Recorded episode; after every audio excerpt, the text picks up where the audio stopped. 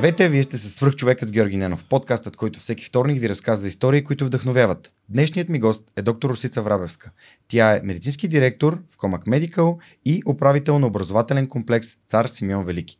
Преди да преминем към нашия разговор, искам да благодаря на партньорите на подкаста, благодарение на които и този епизод достига до вас.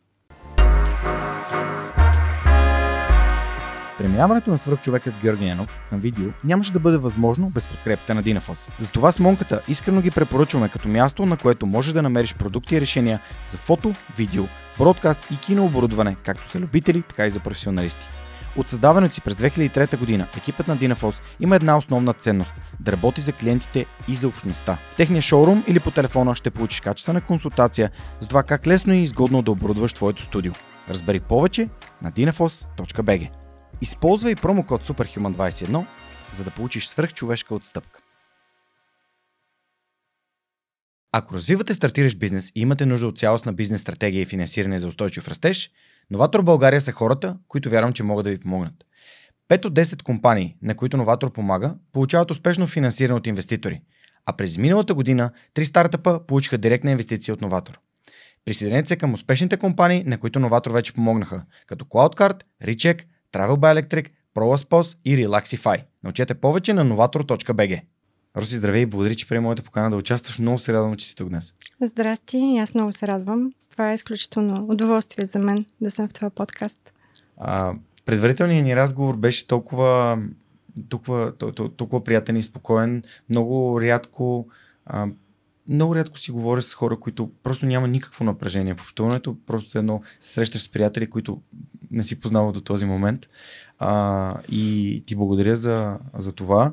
А, моля те, разкажи ми с няколко думи за това с какво се занимаваш, защото знам, че ти не се занимаваш само с двете неща, които посочихме, но това са двете основни а, посоки в твоя професионален път. Да, благодаря ти. Аз беше наистина такъв а, спокоен разговор, като че ли сме се познавали отдавна, което не се случва толкова често, но е прекрасно, като го усетим. А, ми, да, интересно е, че правят доста неща, а, като основната ми дейност е да съм медицински директор в Comac Medical, където работя от 17-18 години, тъй като съм лекар и се занимавам с а, фармакология и с а, изпитване на лекарства. Т.е. управлявам един доста голям екип. Компанията ни се разраства, покриваме 28 държави и така нататък. В общи линии менеджмент. Ам, паралелно с това се занимавам и с образователния комплекс. Преди 6-7 години ми се наложи да навляза в образованието, тъй като а, купихме едно училище, което беше частно и имаше финансови проблеми. И така по неволя започнах малко по малко да навлизам в образованието и вече имаме а, три детски градини училището се превърна в основно училище и в гимназия и отделно от това имаме центъра за обучение на учители. Така ще се опитвам по логиката на това, което правим в Комак Медикал, да затворим и тук цикъла, да започнем от яслена група, детска градина, училище, гимназия, обучение на учители и да предлагаме иновативни начини, по които да учим децата. Смятам, че образованието е най-важното нещо, което трябва да се концентрираме, заедно с здравеопазването, разбира се, но в образованието имаш други а, приоритети, бих казала. Паралелно с това се занимавам с а, дейността на Фундация Българска памет.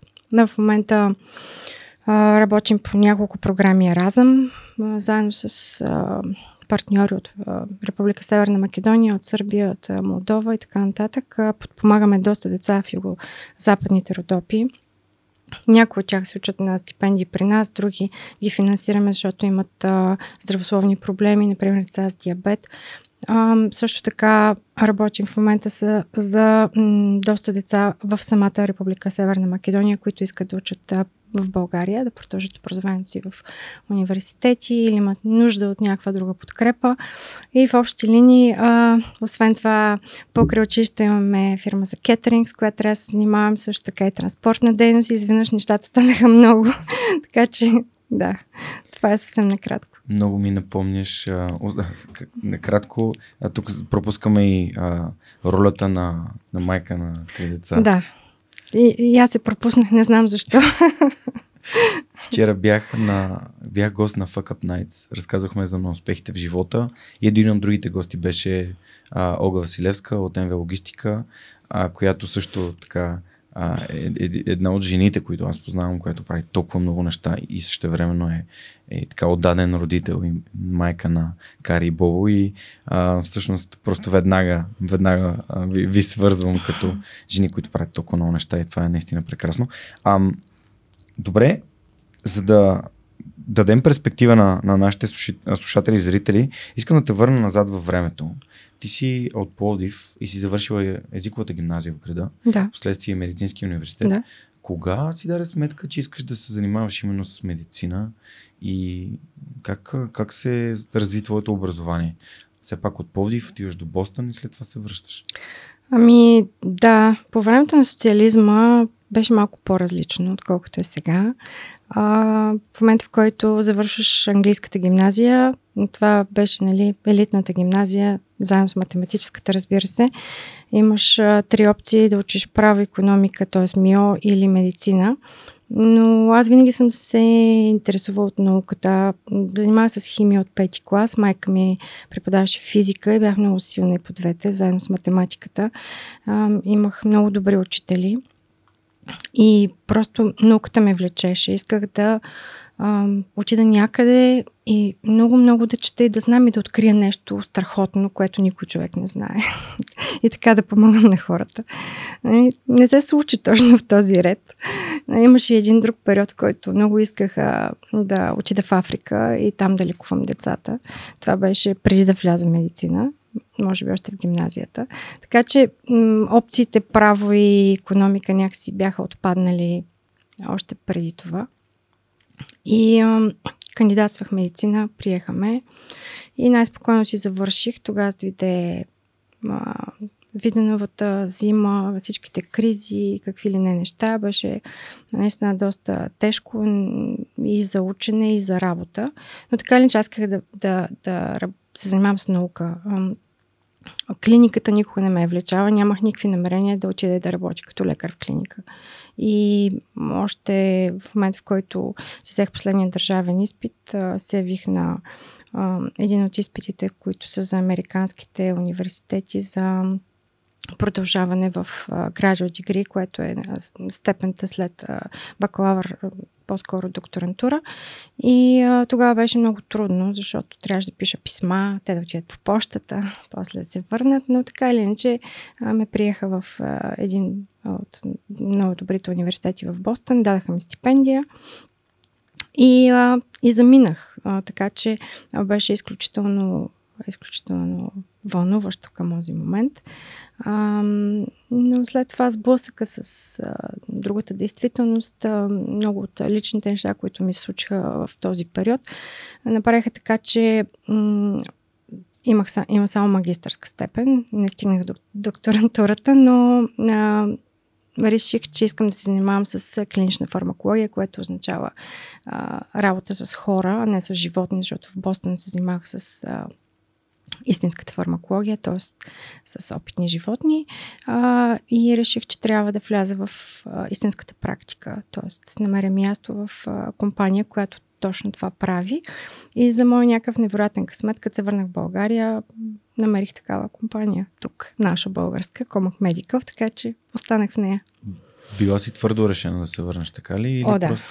Да, аз никога не съм смятала, че мога да живея в чужбина. А, и бях временно там, докато уча, докато направя така, че да имам а, някаква а, повече опит, повече знания, които към този момент бяха рядко за България. Всички хора, които работиха тук, бяха, разбира се, завършили. Наши университети има голяма разлика и особено в този момент имаше огромна разлика от това, което получаваш в един американски mm-hmm. университет. Не, не говоря за сега. А, но тогава това беше а, огромна крачка напред в, в моето развитие като, а, и като човек, и като човек, който иска да се занимава с наука. А, така че работих и с клетъчни култури, и с, и с животни, и с много различни експерименти. Беше изключително наистина като опит. Но разбира се, половината, да не кажа по-голямата част от моите съученици от английската гимназия бяха там в Америка, дори в самия Бостън и в околностите. Повечето от тях останаха там. Те имаха намерение да работят, да се имат зелена карта, да се установят, но аз лично не съм се виждала в чужбина никога. Mm-hmm. А, самия достъп до това какво представлява САЩ и mm-hmm. излизането от България, ам, успя ли да ти повлияе на чисто човешко ниво, тъй като за мен пътуванията са един от начините, по които можем да помогнем на хората да осъзнаят, че хората по света са без значение от цвят по религия и така нататък. Просто са доброжелателни и може да нали, този нали, мултикултурализъм да. може да съществува в едно много хубаво бъдеще, в което всички хора сме да. едно, не, сме, не се делим на... Ами, Двояко е. Значи, mm-hmm. пак се връщам на това, че съм живяла по време на социализма до 18-та си година. така че ние бяхме възпитани по малко друг начин. Може би при мен а, или така се е случило. А, ние наистина бяхме мултикултур, културни тогава, интернационални, yeah. така нататък. Аз ходих на много, много пионерски лагер с много различни деца от много държави, включително от Мозамбик, Ангола, Финландия, къде ли не. И ние бяхме възпитани в това, че хората са еднакви. И ценностите, които трябва да имаме, са едни и същи. Хората а, трябва да са толерантни, да се обичат и да си помагат. Аз бях възпитана така. Така че за мен това не беше брейктру, като отидах mm-hmm. в Америка. А, по-скоро а, аз не се промених в тази посока, в посока на други неща, които бяха леко негативни.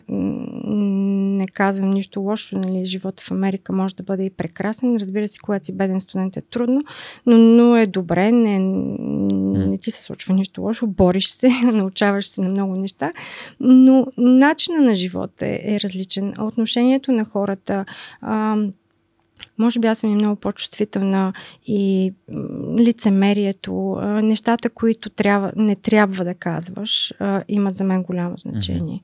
Аз не се чувствам свободна, не се чувствах свободна там за разлика от, може би, много други хора. Да, може да правиш много неща, но трябва много да внимаваш. Също така отношението към Източна Европа и към, към нас беше една идея по-различно. Не казвам негативно в никакъв случай, но си някаква екзотика. А тук си свикнал да бъдеш личност, нали, да, да си постигна много неща. Ам, Европа е различно място от Америка. Аз съм живяла след това и в Лондон, и в Токио. А, и винаги имаш едно на ум. Mm-hmm. Винаги имаш едно на ум. А, тук засегна и моята най-важна ценност свободата, но ще се да. върнем към нея след малко. Да. А когато се връщаш в България, а, всъщност как откри тази възможност за Комак Medical? Ами просто имаш обява. И започна работа, да. колкото знам, от... Веднага, от най-низкото, най-низкото ниво. ниво. Да, просто дъщеря ми се беше вече, беше станала на две годинки. Аз реших, че трябва да си намеря работа. И а, попаднах на обявата, отидах на интервю и веднага ме взеха изненадващо. и започнах от най-низкото ниво, да. А, но все пак имах а, достатъчно знания и, и, и умения, включително и нивото на английски. И също така тук а, бяха и все още са рядко с кадрите хората, които се занимават с фармакология, още по-малко с клинична фармакология. И това много ми помогна, защото ние създадахме цял един а, център, един голям вече отдел, нали, сега на този етап, който го няма другаде на нашите ширини. Все още в България сме единствени, така че аз съм много, много горда с това. Беше уникална възможност и все още, все още а, продължаваме напред.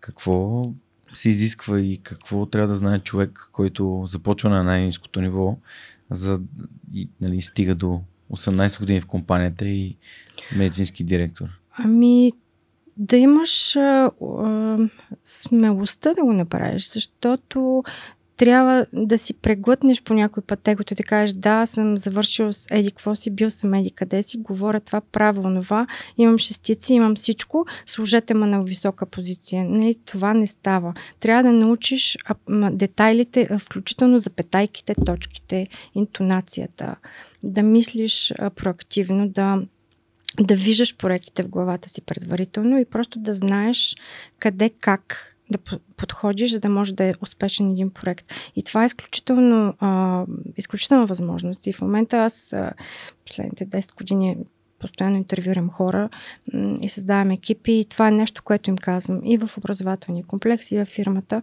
а, че това, което ние им даваме, като а, време за обучение, като а, ментор, менторшип, а, като програма за развитие, кариерно развитие, е уникално, защото иначе те няма как да научат бизнеса. Ако не знаеш бизнеса, да, ми отиваш една фирма в друга, покачваш си заплатата, слагаш си ни а, някаква там титла, каквато и да е тя, но а, ти никога не си на това професионално ниво, че да бъдеш а, уверен в себе си и наистина да градиш. Тоест ти да изградиш себе си като професионалист, защото това е личностно развитие.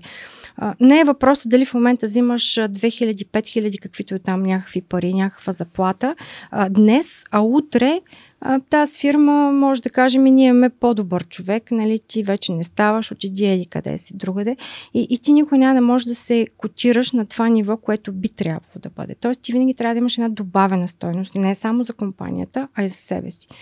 А, така че при нас все още а, съществува тази, а, тази процедура, този процес на, на изграждане на нашите собствени кадри и аз го предпочитам. Спомням си разговора с Христо Нечев, мой ментор в 223 епизод, къде той а, разказваше за тяхната организация ST6, която основното нещо не е да се прави нали, печалба, ами да се развиват хората, да. защото колкото по-развити сте хората, толкова по-успешните е организацията. Да, в момента мога да кажа, че с гордост дори, че повечето, по-голяма част от а, нашите конкуренти имат в екипите си хора, които ние сме изградили, което е страхотно, защото те растят, раз, растат, развиват бизнеса. България е една добра дестинация. Така че да. Супер. Ам, как всъщност как разсъждава един човек, който е нали, попаднал в ново място и в позиция, която е абсолютно най-началната, за да, за да се развива в, в самата организация. Нали? Какво, освен тази проактивност, която ти ми каза, има ли, примерно, ам, търси ли се менторство, търси ли се ресурси, а, търси ли се по някакъв начин помощ отвън, която ти помогне и да разкриеш потенциала си като, като качествен, като знаеш, като можеш човек. Ами, в момента осигуряваме на, на хората такива неща. За мен, може би, аз не съм търсила толкова външни ресурси, колкото съм разчитала на хората около мен. А, защото аз имам способността да се уча в хода и да взимам от хората това, което виждам, че работи. Особено, разбира се, а, Милен, който е уникален учител и той отдели страшно много време за, и за моето израстване, и за моето обучение.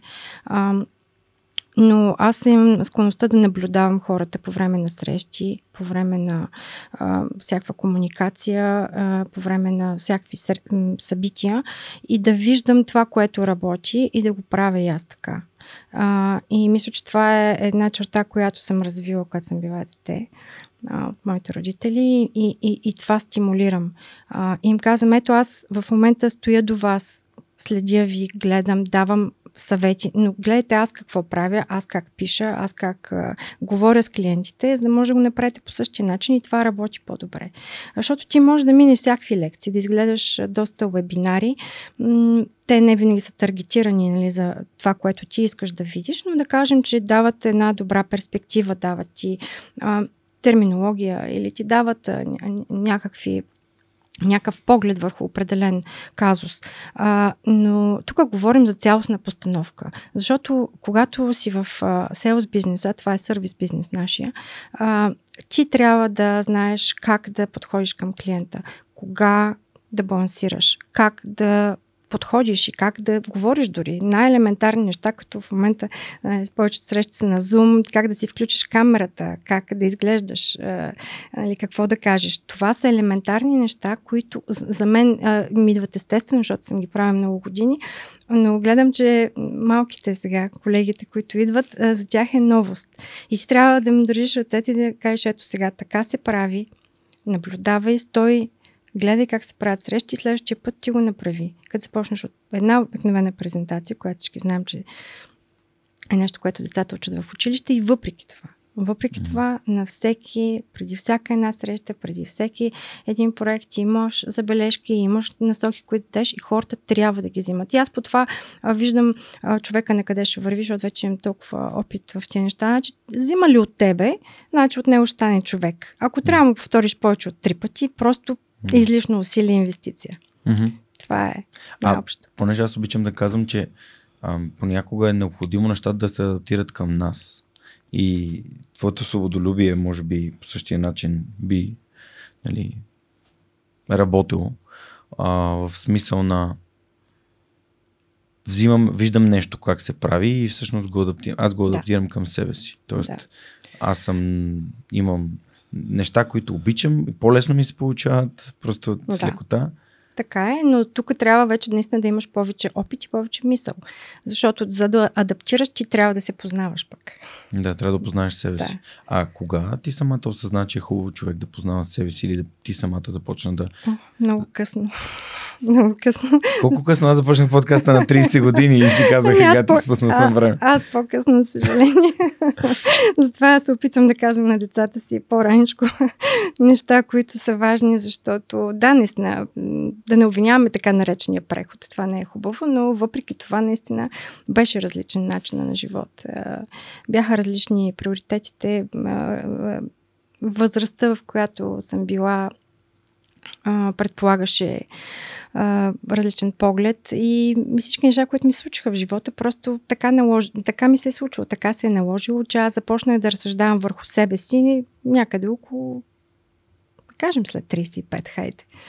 А, и не беше много лесно също така. Защото, пак казвам, когато излизаш от една среда, в която си бил малко или много протектиран, тя е била сравнително затворена а, и ти си бил в топ а, така, във всяко едно отношение а, и смяташ, че много лесно постигаш нещата изведнъж се оказва, че нещата са много по-сложни че не е толкова просто да постигнеш това, което искаш по начина по който го виждаш. Т.е. трябва да се пречупиш от една или друга гледна точка, някъде да направиш компромиси и наистина да разбереш кои са ти силните страни, защото за мен аз винаги съм вярвала, че моите силни страни е науката. Аз мога да стоя да чета стотици статии, да правя всякакви абстракти, да пиша и да, и да мисля как да структурирам някой проект, но се оказа, че аз имам сила като менеджер също, така че това сигурно се осъзнах по- много по-късно, mm-hmm.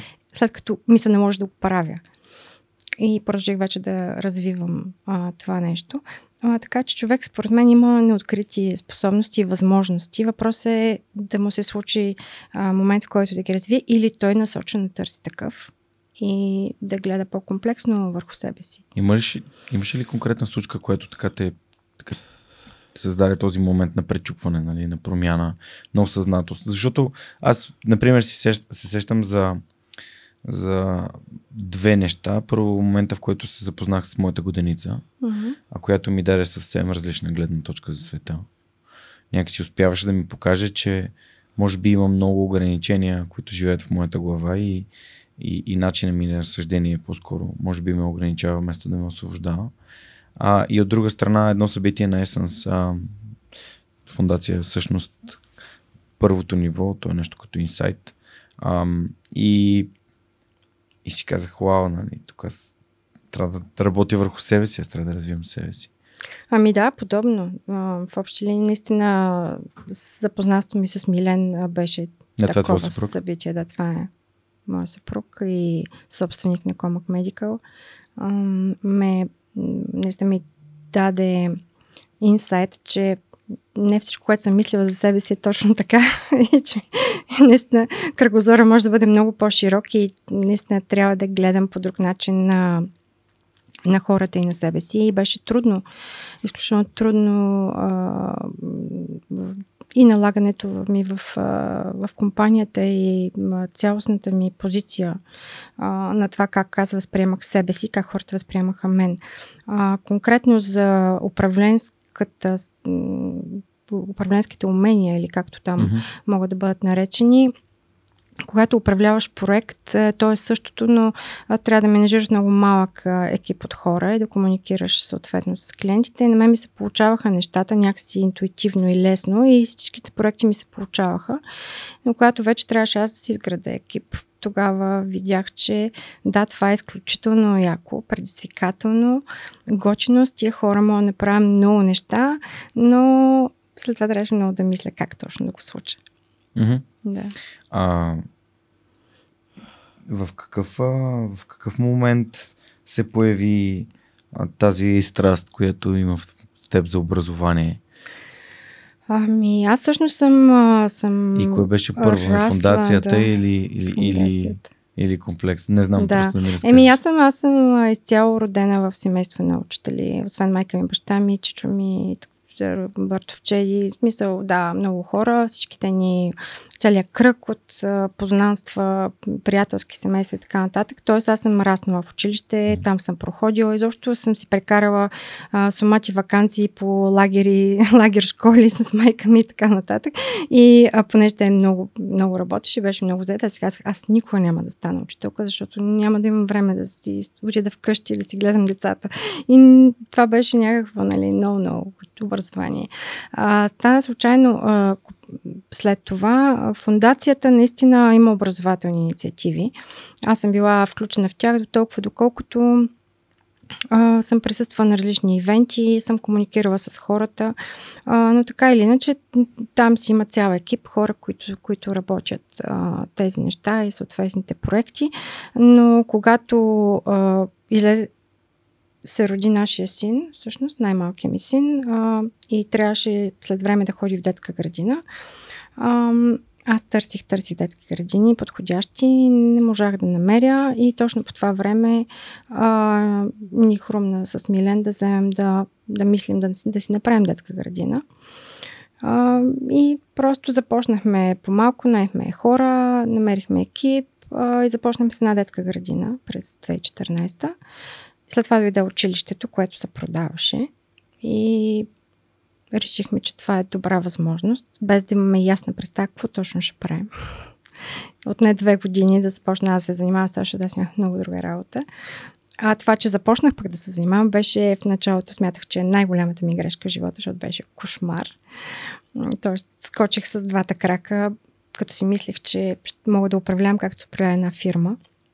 И все пак Знам много за, за образованието, като се има предвид, че цял живот съм слушала за него, но се оказа доста измамно, така че там отидах още 2-3 години в а, така, проба грешка. Проба грешка и във вървене надолу, докато... Но, както се казва, тъпи опорит, продължаваш напред. А, така ли, че аз имах един план и го следвам този план, въпреки че в началото беше даунхил.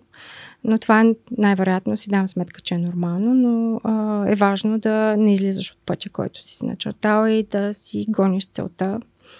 А, премирих се и всъщност големия нещо, което разбрах и беше, че нещата стават много бавно и че аз не трябва да бързам, защото аз исках всичко да се случи в рамките на една-две години. Веднага, както тук във фирмата наймам хора, взимам пет проекта и ги работя, защо да не го направя и там?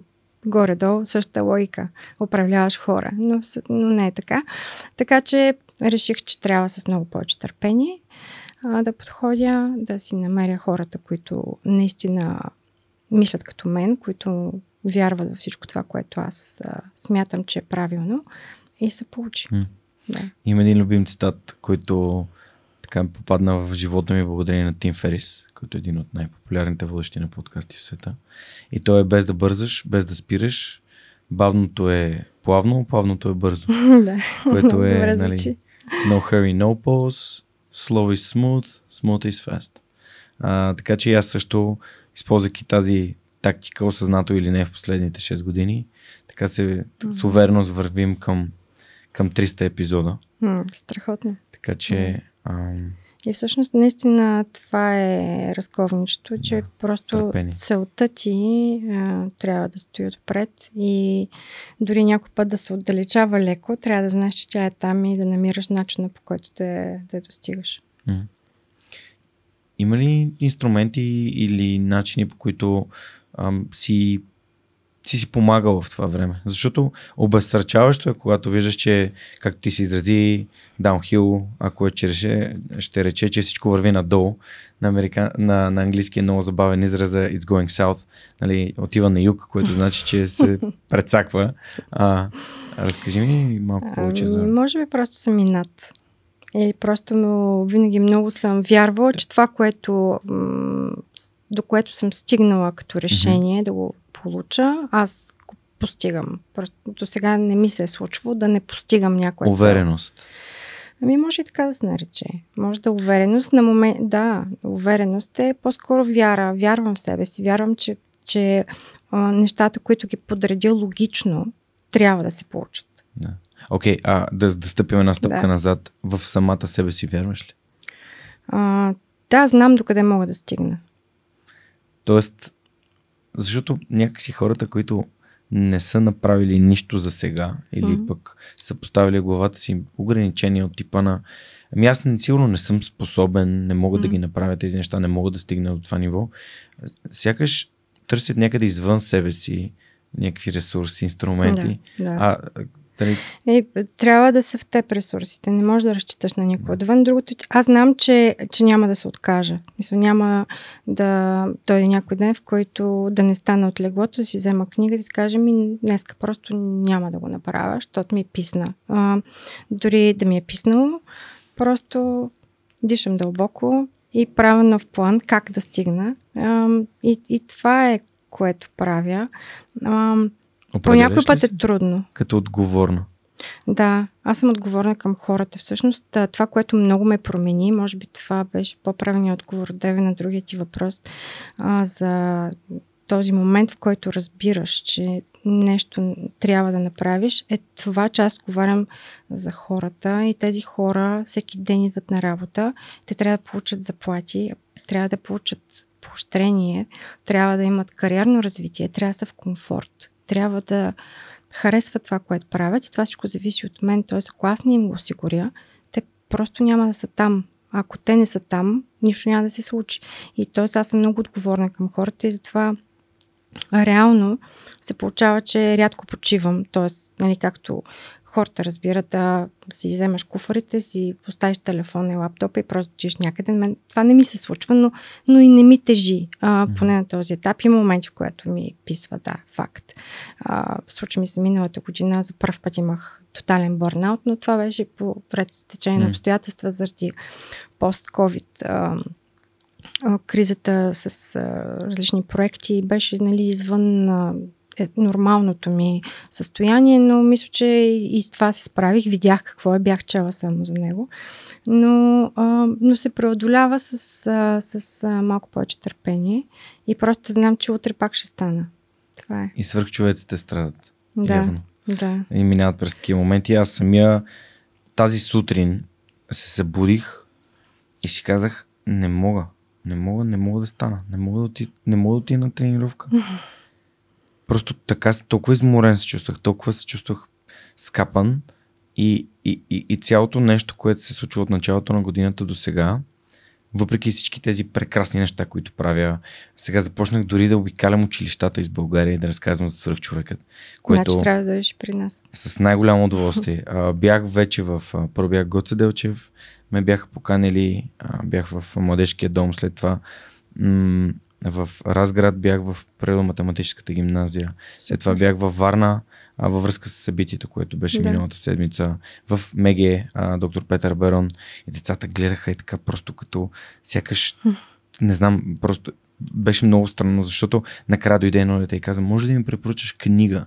И, а, не, беше, беше много силно и а, онзи ден в понеделник бях в Благоевград, в а, а, Супер. хуманитарната гимназия. Супер. И беше, беше наистина, наистина да. въздействащо. И това според мен. Това също товари, да, дори позитивната товари, енергия да. товари.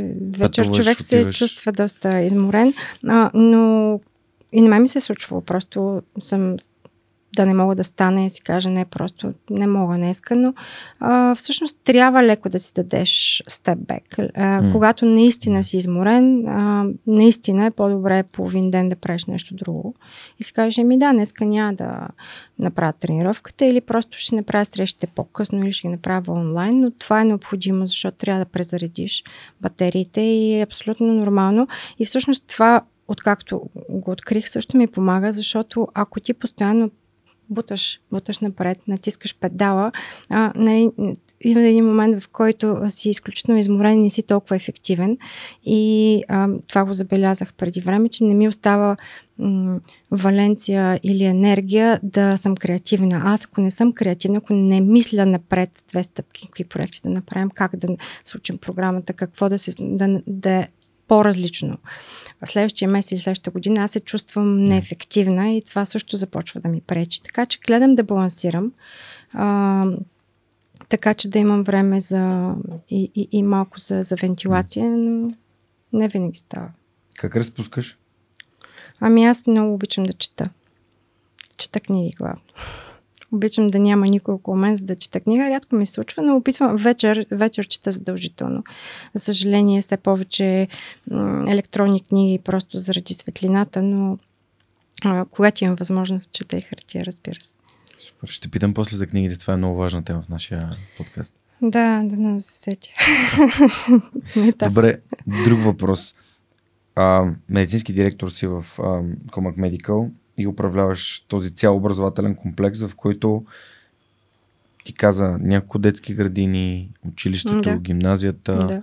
и доколкото разбрах училище с деца с специални потребности. Ами да, всъщност това е център за деца с а, специални потребности, който е към училището и тъй като това е огромен проблем. Mm-hmm. За мен е, е, наистина е кауза, защото в България сме много, много, много назад с а, грижата за тези деца. Поставянето им в а, обикновени паралелки е важно, но е важно и начинът по който е направено. За сега а, ние тръгна, започнахме с малко деца, за да сме сигурни, че можем да помогнем. Виждаме уникални резултати а, и продължаваме напред. Супер. Okay. А, как стана, стана дума в нашия предварителен разговор с теб, mm-hmm. но все пак нека и mm-hmm. слушателите и зрителите ни да чуят от теб как разделяш времето си между тези две наистина много големи роли. Ами опитвам се като дни да ги разделям. Два дни в седмицата съм в офиса, два дни в училището и, и петия, според както дойде. Не винаги се получава, някой път жонглирам, но а, аз съм свикнала да... А, тоест, всичките ми екипи пишат мейли, комуникацията, комуникацията ни е много интензивна, така че аз а, повече чета, а, за да виждам какво се случва. И естествено срещите си ги правя на живо. Mm-hmm. Така че гледам да съм навсякъде и имам изключително много а, има комуникация. Така че това е. Mm-hmm. А, като човек, който е много ангажиран, а, как си разпределяш времето? Календар или защото, както така, ние хубаво си казахме колко готина беше срещата, но реално докато намерим да. деня и часа, в който можем да, да, да засечем двата календара, беше трудно. Еми да, поне две седмици предварително, т.е. всичко си се фиксира и в рамките на следващите две седмици обикновено графика ми е пълен и вече ако е нещо нали, много изключително а, важно или нещо не може да бъде сменено, мога правя, разбира се, а, промени. А, и така, да, просто съм свикнала да, да... Ако нещо вече не го запиша, значи то няма да се случи. Това са като мои думи. просто, ако не ми е в календара, няма, няма да се как. случи. Включително елементарни неща, които а, се слагам а, за подсетка и ето сега се сещам, че а, аз поръчам храната онлайн, разбира се, защото няма кое да отида да пазара в магазин. И сега се сещам, че забравих да поръчам храна за днес, но нали това се случва. Да. Съвсем нормално. А като казах храна, а, в едно твое интервю четох, че много обичаш да готвиш да. и това те е разпуска. Много обичам. Разкажи да ми малко повече, защото това може би ще, като ми остане време, надявам се, mm-hmm. скоро. А, и с а, един от а, гостите, които записахме преди теб, Цецо от 2200, а, той има така, обича да и той да готви, има си дори кулинарен, кулинарен а, YouTube канал, който се казва с, бред, с брада и престилка. Mm. И аз също сега мисля да започна да готвя, само трябва да си посвободя малко време, защото мога да правя само а, бъркани яйца и си купих инстант пот и си готвя с а, стенджер е под налягане. Да.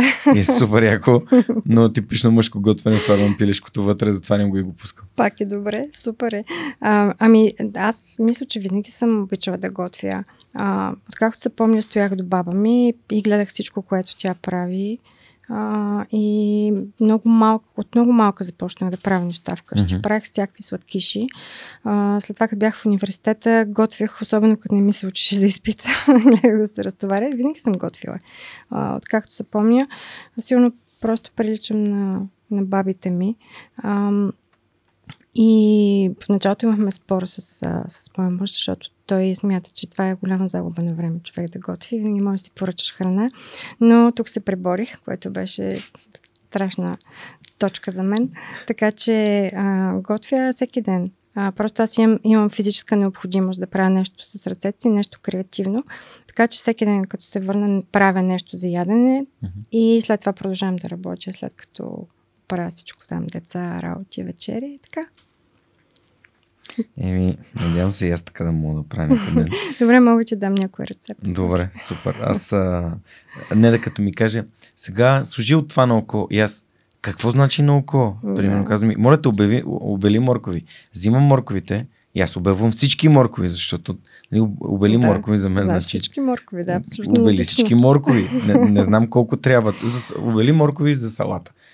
Ами като всяко нещо готвенето трябва да го обичаш и да си да влагаш нещо от себе си вътре, mm-hmm. тогава ти идва музата и можеш да готвиш по интуиция или на око, mm-hmm. както mm-hmm. ти казваш. Mm-hmm. И да, в повечето случаи готва на око. Разбира се, като следвам някоя рецепта, която не я знам, изпълнявам точно, така че мисля, че до тук всичко ми се получава.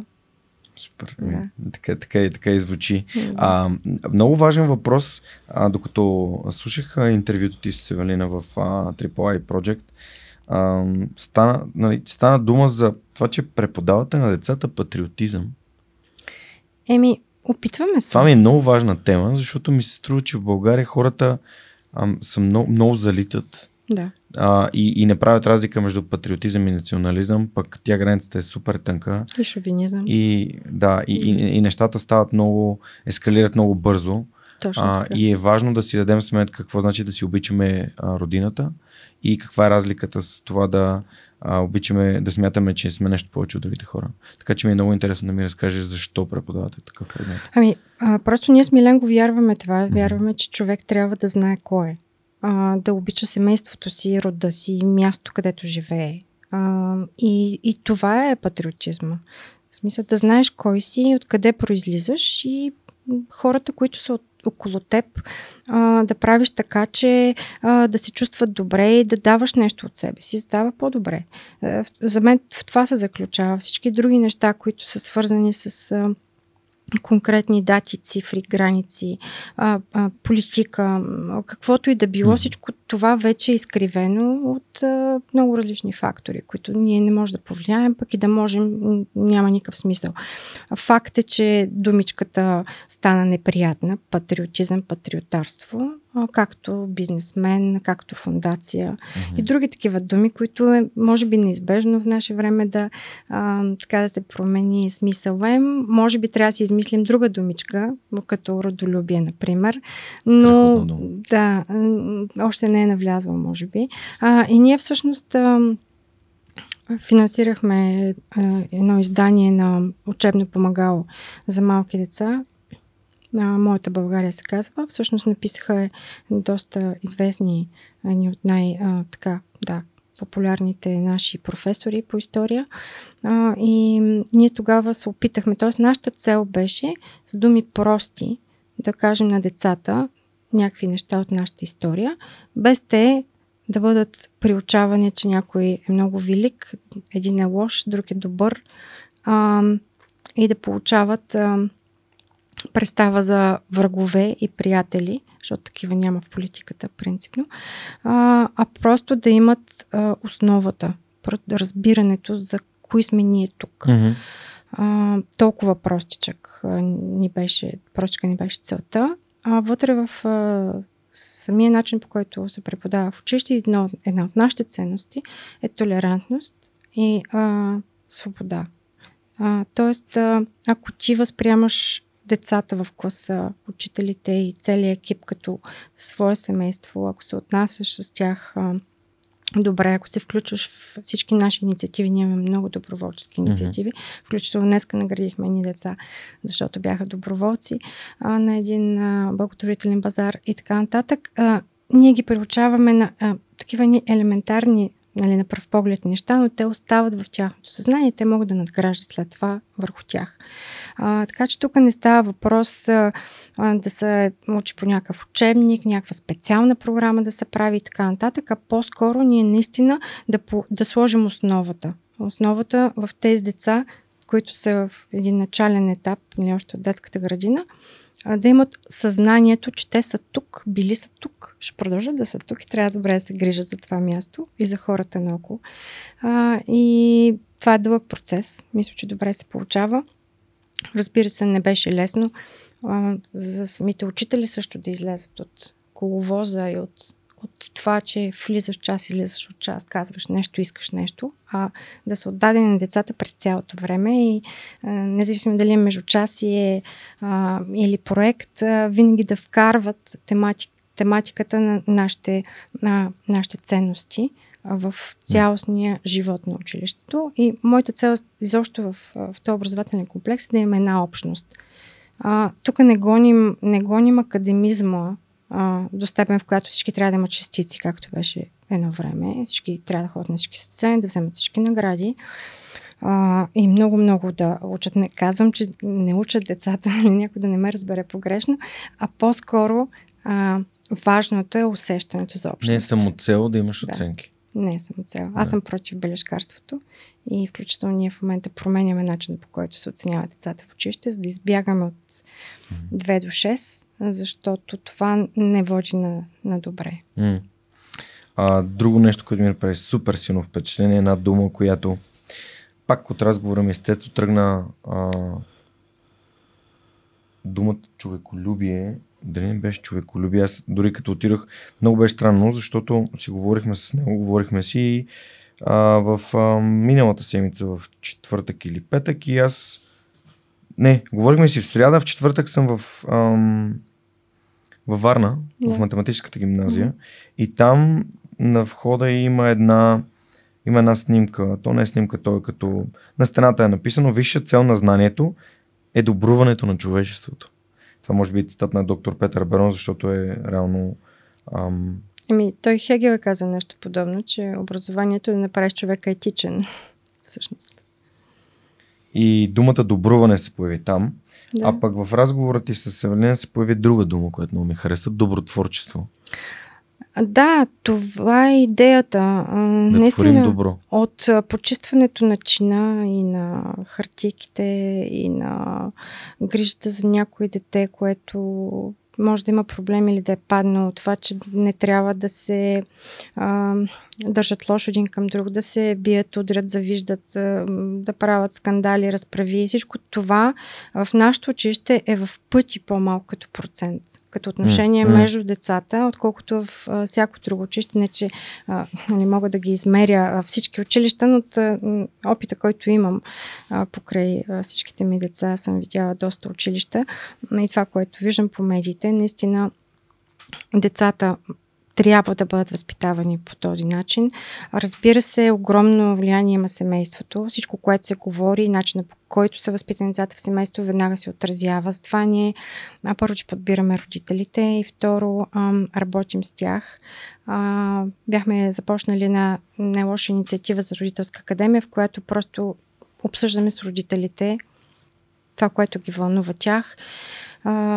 Най-вече тази емоционална интелигентност, за която много си пише, звучи много красиво, но това е просто начинът по който се обръщаш към, към хората около теб. Не знам дали си забелязал някой път сутрин, особено като тръгне човек с колата из, из града и си на светофар и постоянно някакви хора, да са набрали на клаксона, крещат, викат, ядосват се. Добре, де, току-що си стана.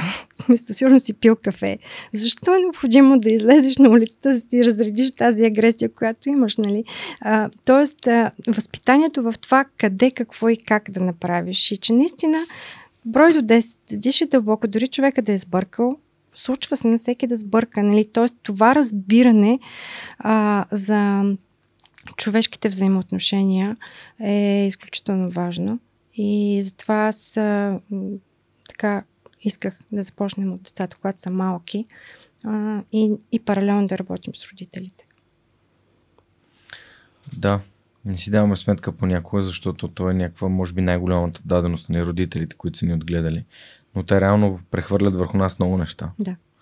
А, включително и това отношение и да. към другите в движението всичко. и не само във всичко. всичко да. И после образованието трябва да ни, трябва да ни доведе до, до момента, в който да си кажем тук съм научил някакви неща, които не са, не са точно така или не искам да бъда точно така в моя живот. Точно така, да. А, мен не да много ми помогна да осъзная пак тези неща, които е... Имал съм късмета. Ние с теб сме имали късмет, да. да. Важ, обаче то късмета, нали, знаеш, че той не идва е така. Да. Трябва да работиш за него и затова а, аз а, се радвам, че мога с моите деца да ги дискутирам всички, да обсъждам всички тези неща и наистина се опитвам всячески да им дам съвети, колкото по-рано, толкова по-добре, за да могат наистина да се осъзнават като завършени личности, т.е. да работят към това да бъдат завършени личности. А, и ежедневието, разочарованията и това, което не можеш в момента да постигнеш, трябва само да те стимулира и да търсиш начин как да го преодолееш, а не да те връща назад. А, и така, да. На, на това събитие във Варна миналата седмица ам, излезе, понеже се говореше за таланта, и излезе една много яка мисъл, а, която беше, че трябва да се наймат хора а, базирано на тяхната личност и това дали са добри хора и че винаги можеш да направиш добър човек, добър професионалист. Да. А, но никога не можеш да направиш а, добър професионалист, добър човек. Точно така, абсолютно вярно. А, и преди това, е което ти преди малко ми каза, и това, което сега каза, нали, завършена личност, т.е. човек се познава и за него е окей okay да каже, че не, не се чувства комфортно да говори по телефон, но винаги може да се намери начин, по който е да комуникира. Така че не да е такъв човек, не да mm-hmm. не обича, не обича колове и телефонни обаждания, обаче супер много обича да пише имейли. Това, е, това си е. И то е при всеки е различно. Да, а пък аз мога да хвана телефона веднага. да, Къс може би аз вече предпочитам мейлите, защото телеф... разговорите нали, в един момент от една бройка нататък почват много да ме, да ме напрягат, особено като се продължи до след 7-8 часа и си постоянно в колове и на телефон.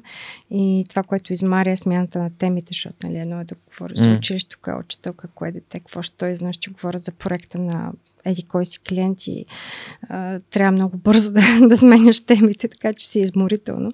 Но наистина комуникацията по всички канали е изключително важна. Няма, ня, няма проблем, който да не може да бъде решен, ако е изкомуникиран. Mm. Правилно и на време.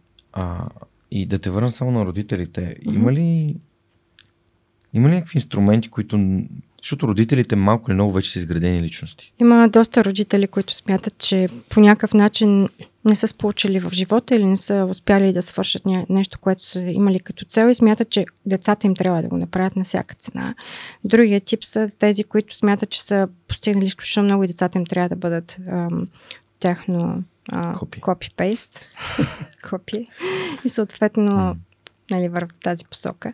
А, така че доста е трудно да се направи едно обобщение, но винаги смятам, че разговорите, четенето на а, книги, автори, които пишат по тази тематика е изключително полезно.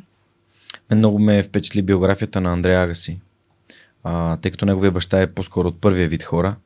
Човек, който е мигрант, емигрирал в САЩ и искал децата му да станат професионални спортисти. И съответно много, много въздействаща книга. И, и това е точно книга, която описва един такъв модел на родителство, което оставя копчетата в детето ти до, да. ами... до зряла възраст и то до, до, до, до върха на ATP.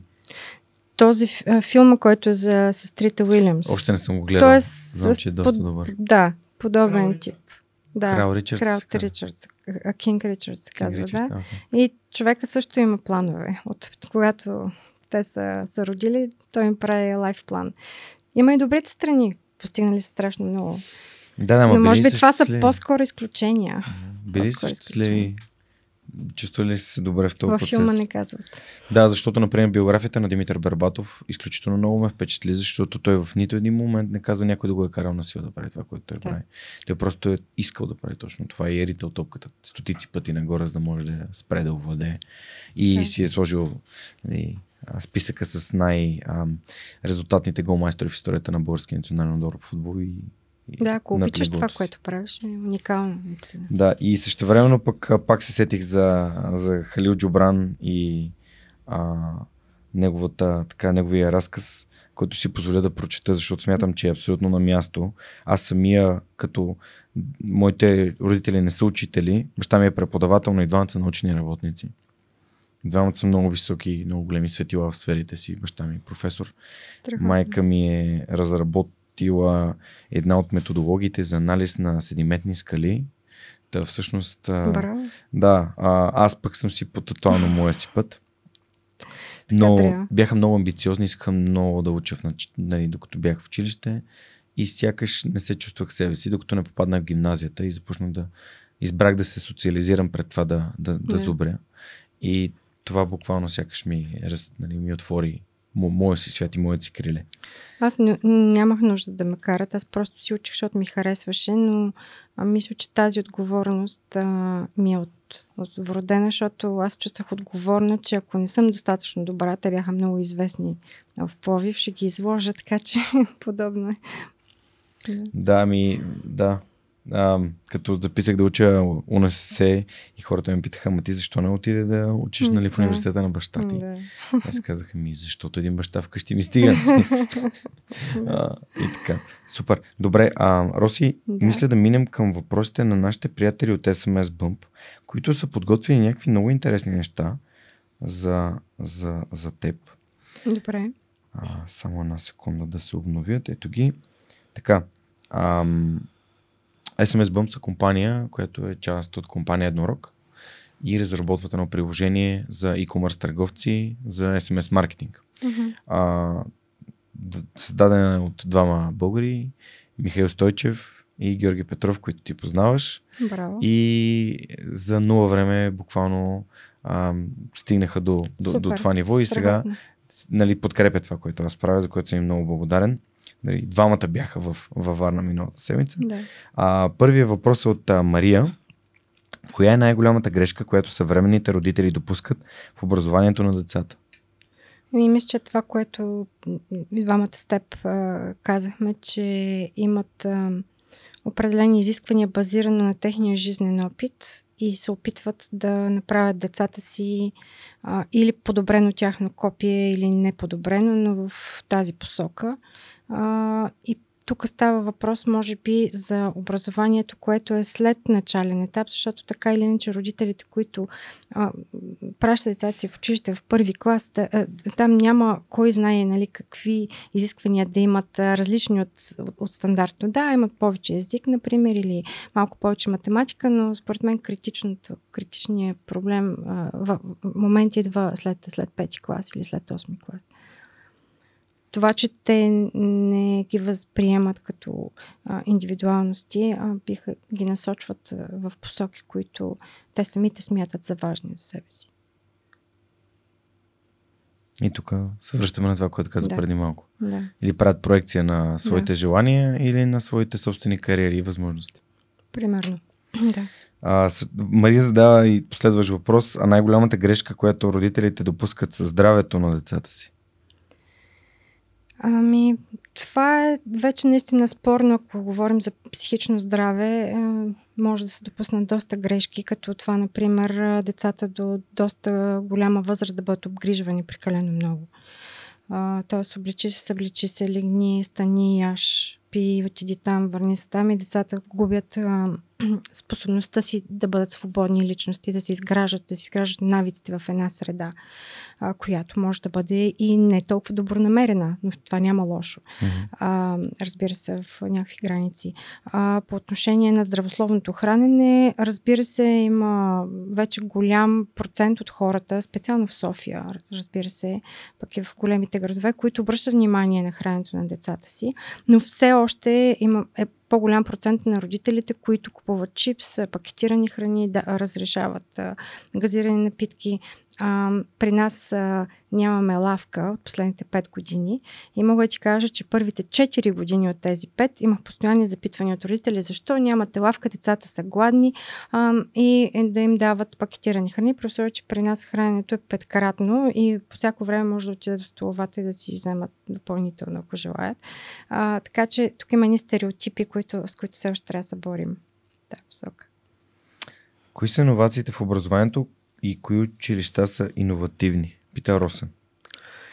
А, много са училищата, които са иновативни. Доколкото си спомням, последния списък бяха над 500. А мисля, че сега при а, а, скоро в комисията по иновативни а, училища, Ти си член, която съм член, mm-hmm. да, мисля, че одобрихме още 160 или някаква подобна цифра, така че те вече трябва да са публикувани. А, много е спорно а, какви са иновациите, защото трябва да дефинираме какво е иновация като начало.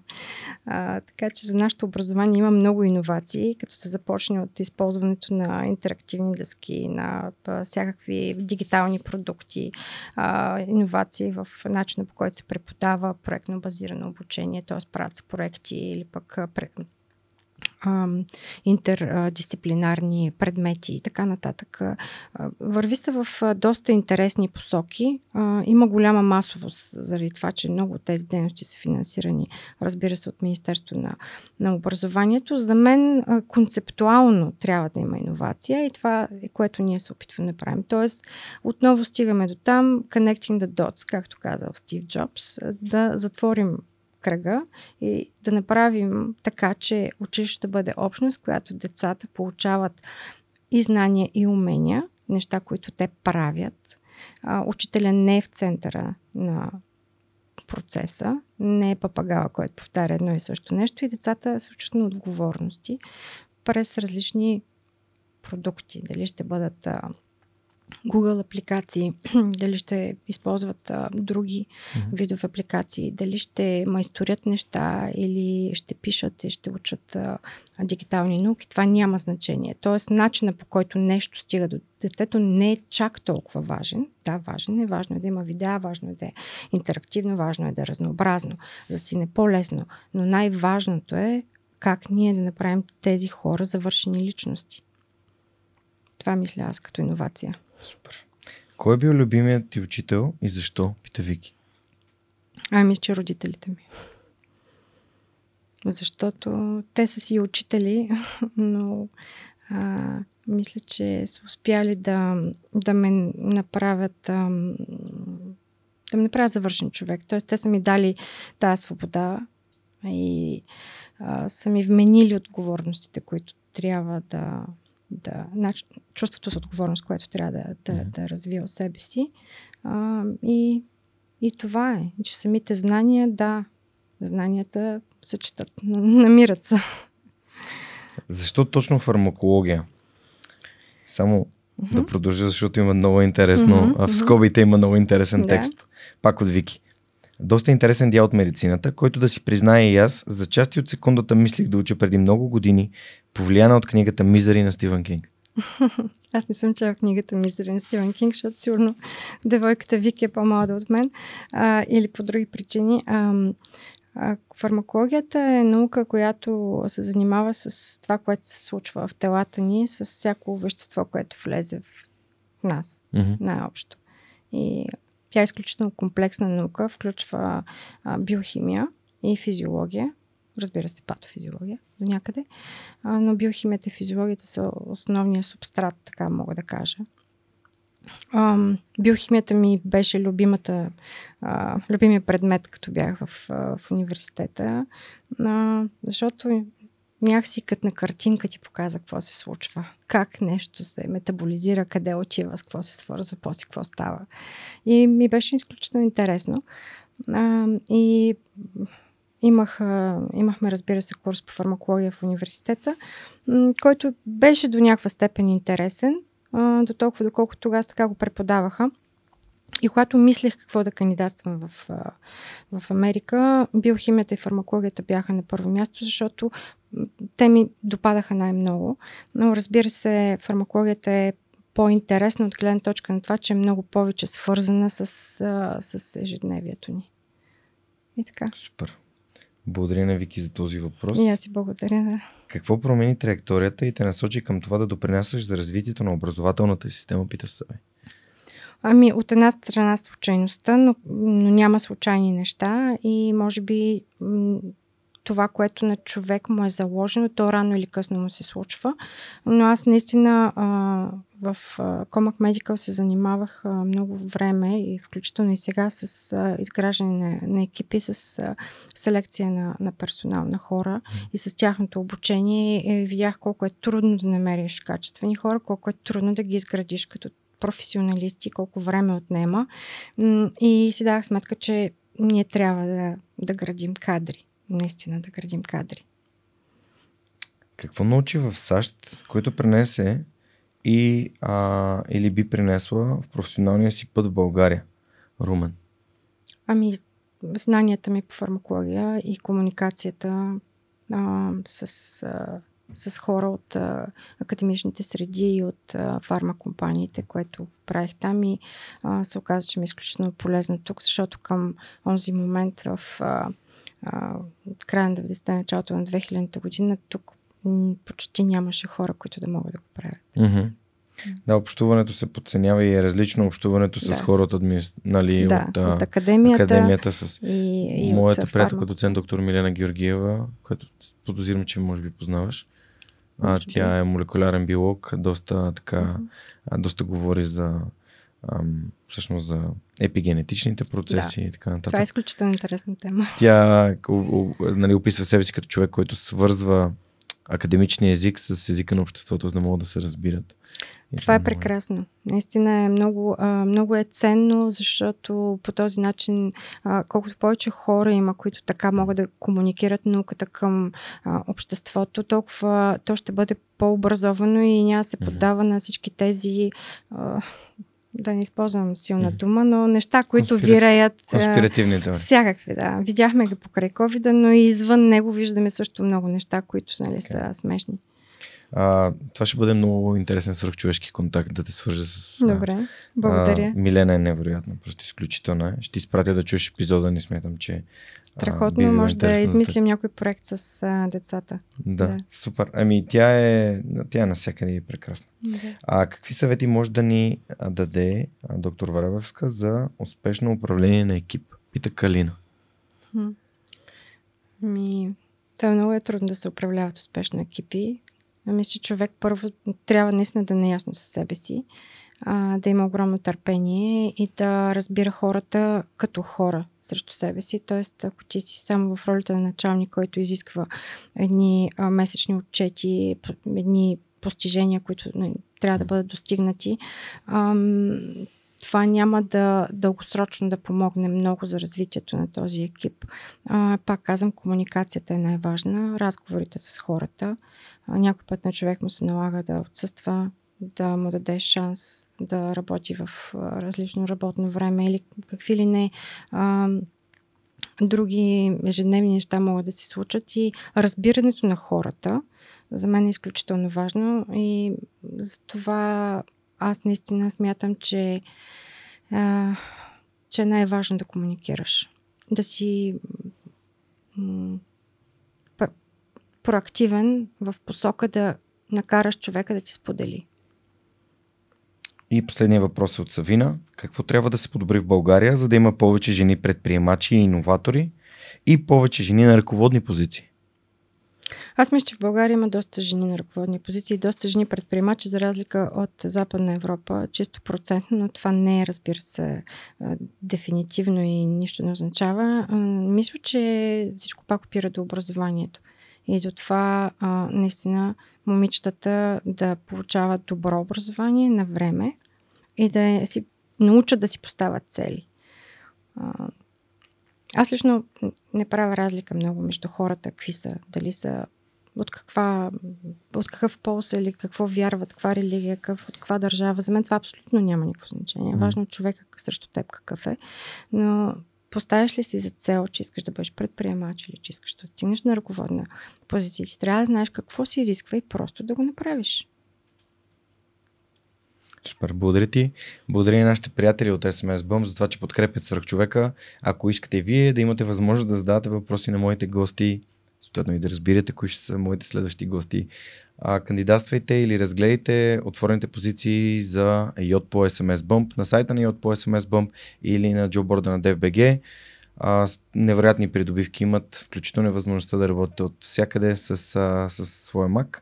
Така че надявам се, че ще откриете нещо за себе си, не търсят само технически специалисти и ам, отново благодаря за една година подкрепа и помощ от страна на SMS Bump. А, и аз много благодаря. Да. Беше много приятно. Много интересни въпроси. Винаги да. нещо, което ми дава друга гледна точка или пък нещо, от което мога да си взема част от твоя отговор и да продължа по тема, да. която ми се сторила интересна. Супер. А,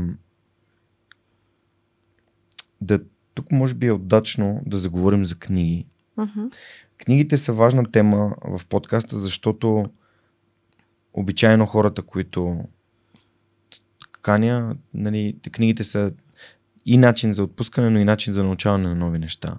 Има ли книги, нали, не е нужно да са само бизнес книги, а, които са ти дали нещо, са те научили на нещо, отворили си ти света или погледа по някакъв специален начин? Ми, всяка книга, която чета, ми дава нещо. Mm-hmm. Наистина, трудно е да кажеш коя повече, коя по-малко и как точно. Интересното беше, че преди година-две препрочетах а, руските класици съответно първо разбира се Достоевски, който ми е любимия писател. И, а, и Толстой, Чехов и така нататък, но м- тогава се стреснах, защото всичко, всичкото това вече го бях чела, когато съм била много по-малка, примерно гимназия, университет. И, и сега се едно четях абсолютно нови книги, все едно, едно никога не съм ги чела преди това, защото гледната ми точка е тотално различна и всичко, което си вади от книгата, няма нищо общо с това, което съм имала предвид, когато съм била примерно 20 години по-млада. Което е, беше за мен много, много странно и това, това ме накара нали, да още веднъж да, да мисля в посока а, а, това, че наистина всяка книга трябва да четеш в правилното време. А, не, не е важно точно коя е, но трябва да е в правилния момент, за да можеш да я възприемеш както, както а, нали, в най- може би да си извадиш най- най-много изводи или най-много би ти помогнала. А, но много са, много са те книги. Наистина Достоевски е, е топ в, в списъка. Но е така, като ми кажеш кои книги, аз съм бяло петно.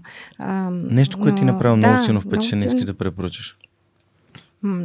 Мога да препоръчам и а, биографията на Стив Джобс, преди малко споменах.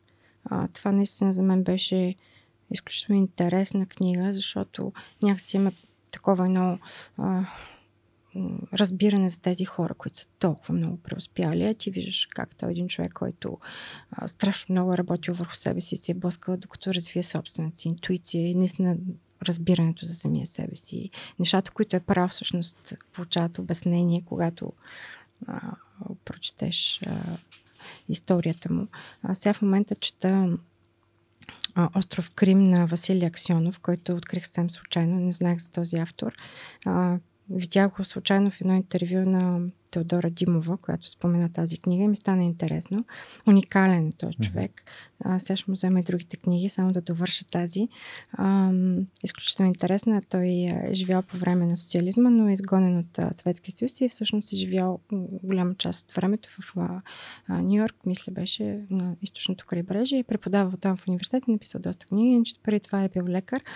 А, но той дава една много а, интересна а, разработка върху Съветския съюз и футуристичното виждане за Крим, който го представя като а, върха на западната демокрация в сърцето на Съветския съюз.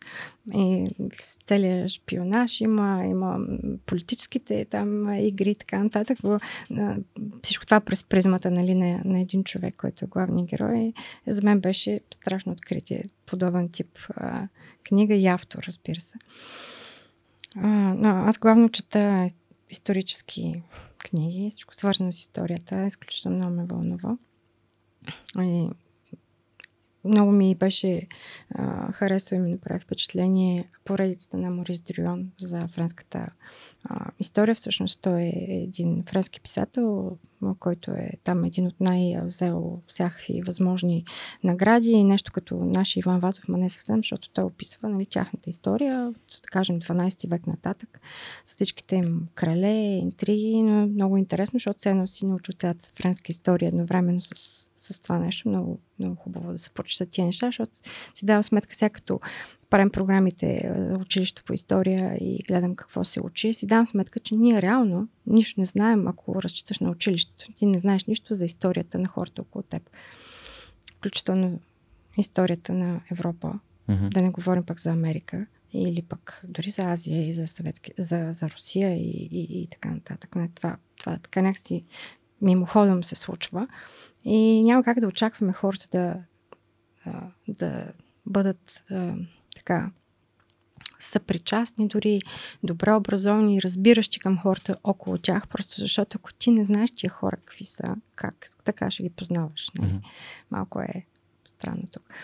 Да, така е с историята. Аз изобщо не съобразих и иначе щях да ти подаря книгата, която произдадохме. Аз се прочетах, между другото. Ние това искахме да я произдадем, за да, ам, за да подкрепим. Да, нали... да. Защото на Четанка е много-много старо издание. Да, много да. старо издание. Така че хубаво, чудесно, че сте, а, че сте преиздали. А, ще се радваме на стори? хартия.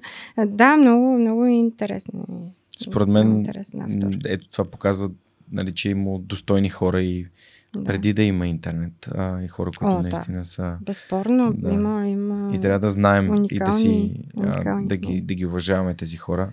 Ам, аз лично съм огромен фен и на, на Пенчо Семов, естествено. А, от за когото да. съм разбрал от Иво Кунев и от неговата история, забраните mm-hmm. история на България, седем да. за лидерство. Да. Да. А, и там, може би, може би сега е момента да, да насочим темата към предприемачеството и към предприемчивостта. Mm. И защото а, ето го и Стив Джобс, като един okay. доста добър пример на човек, който е предприемчив.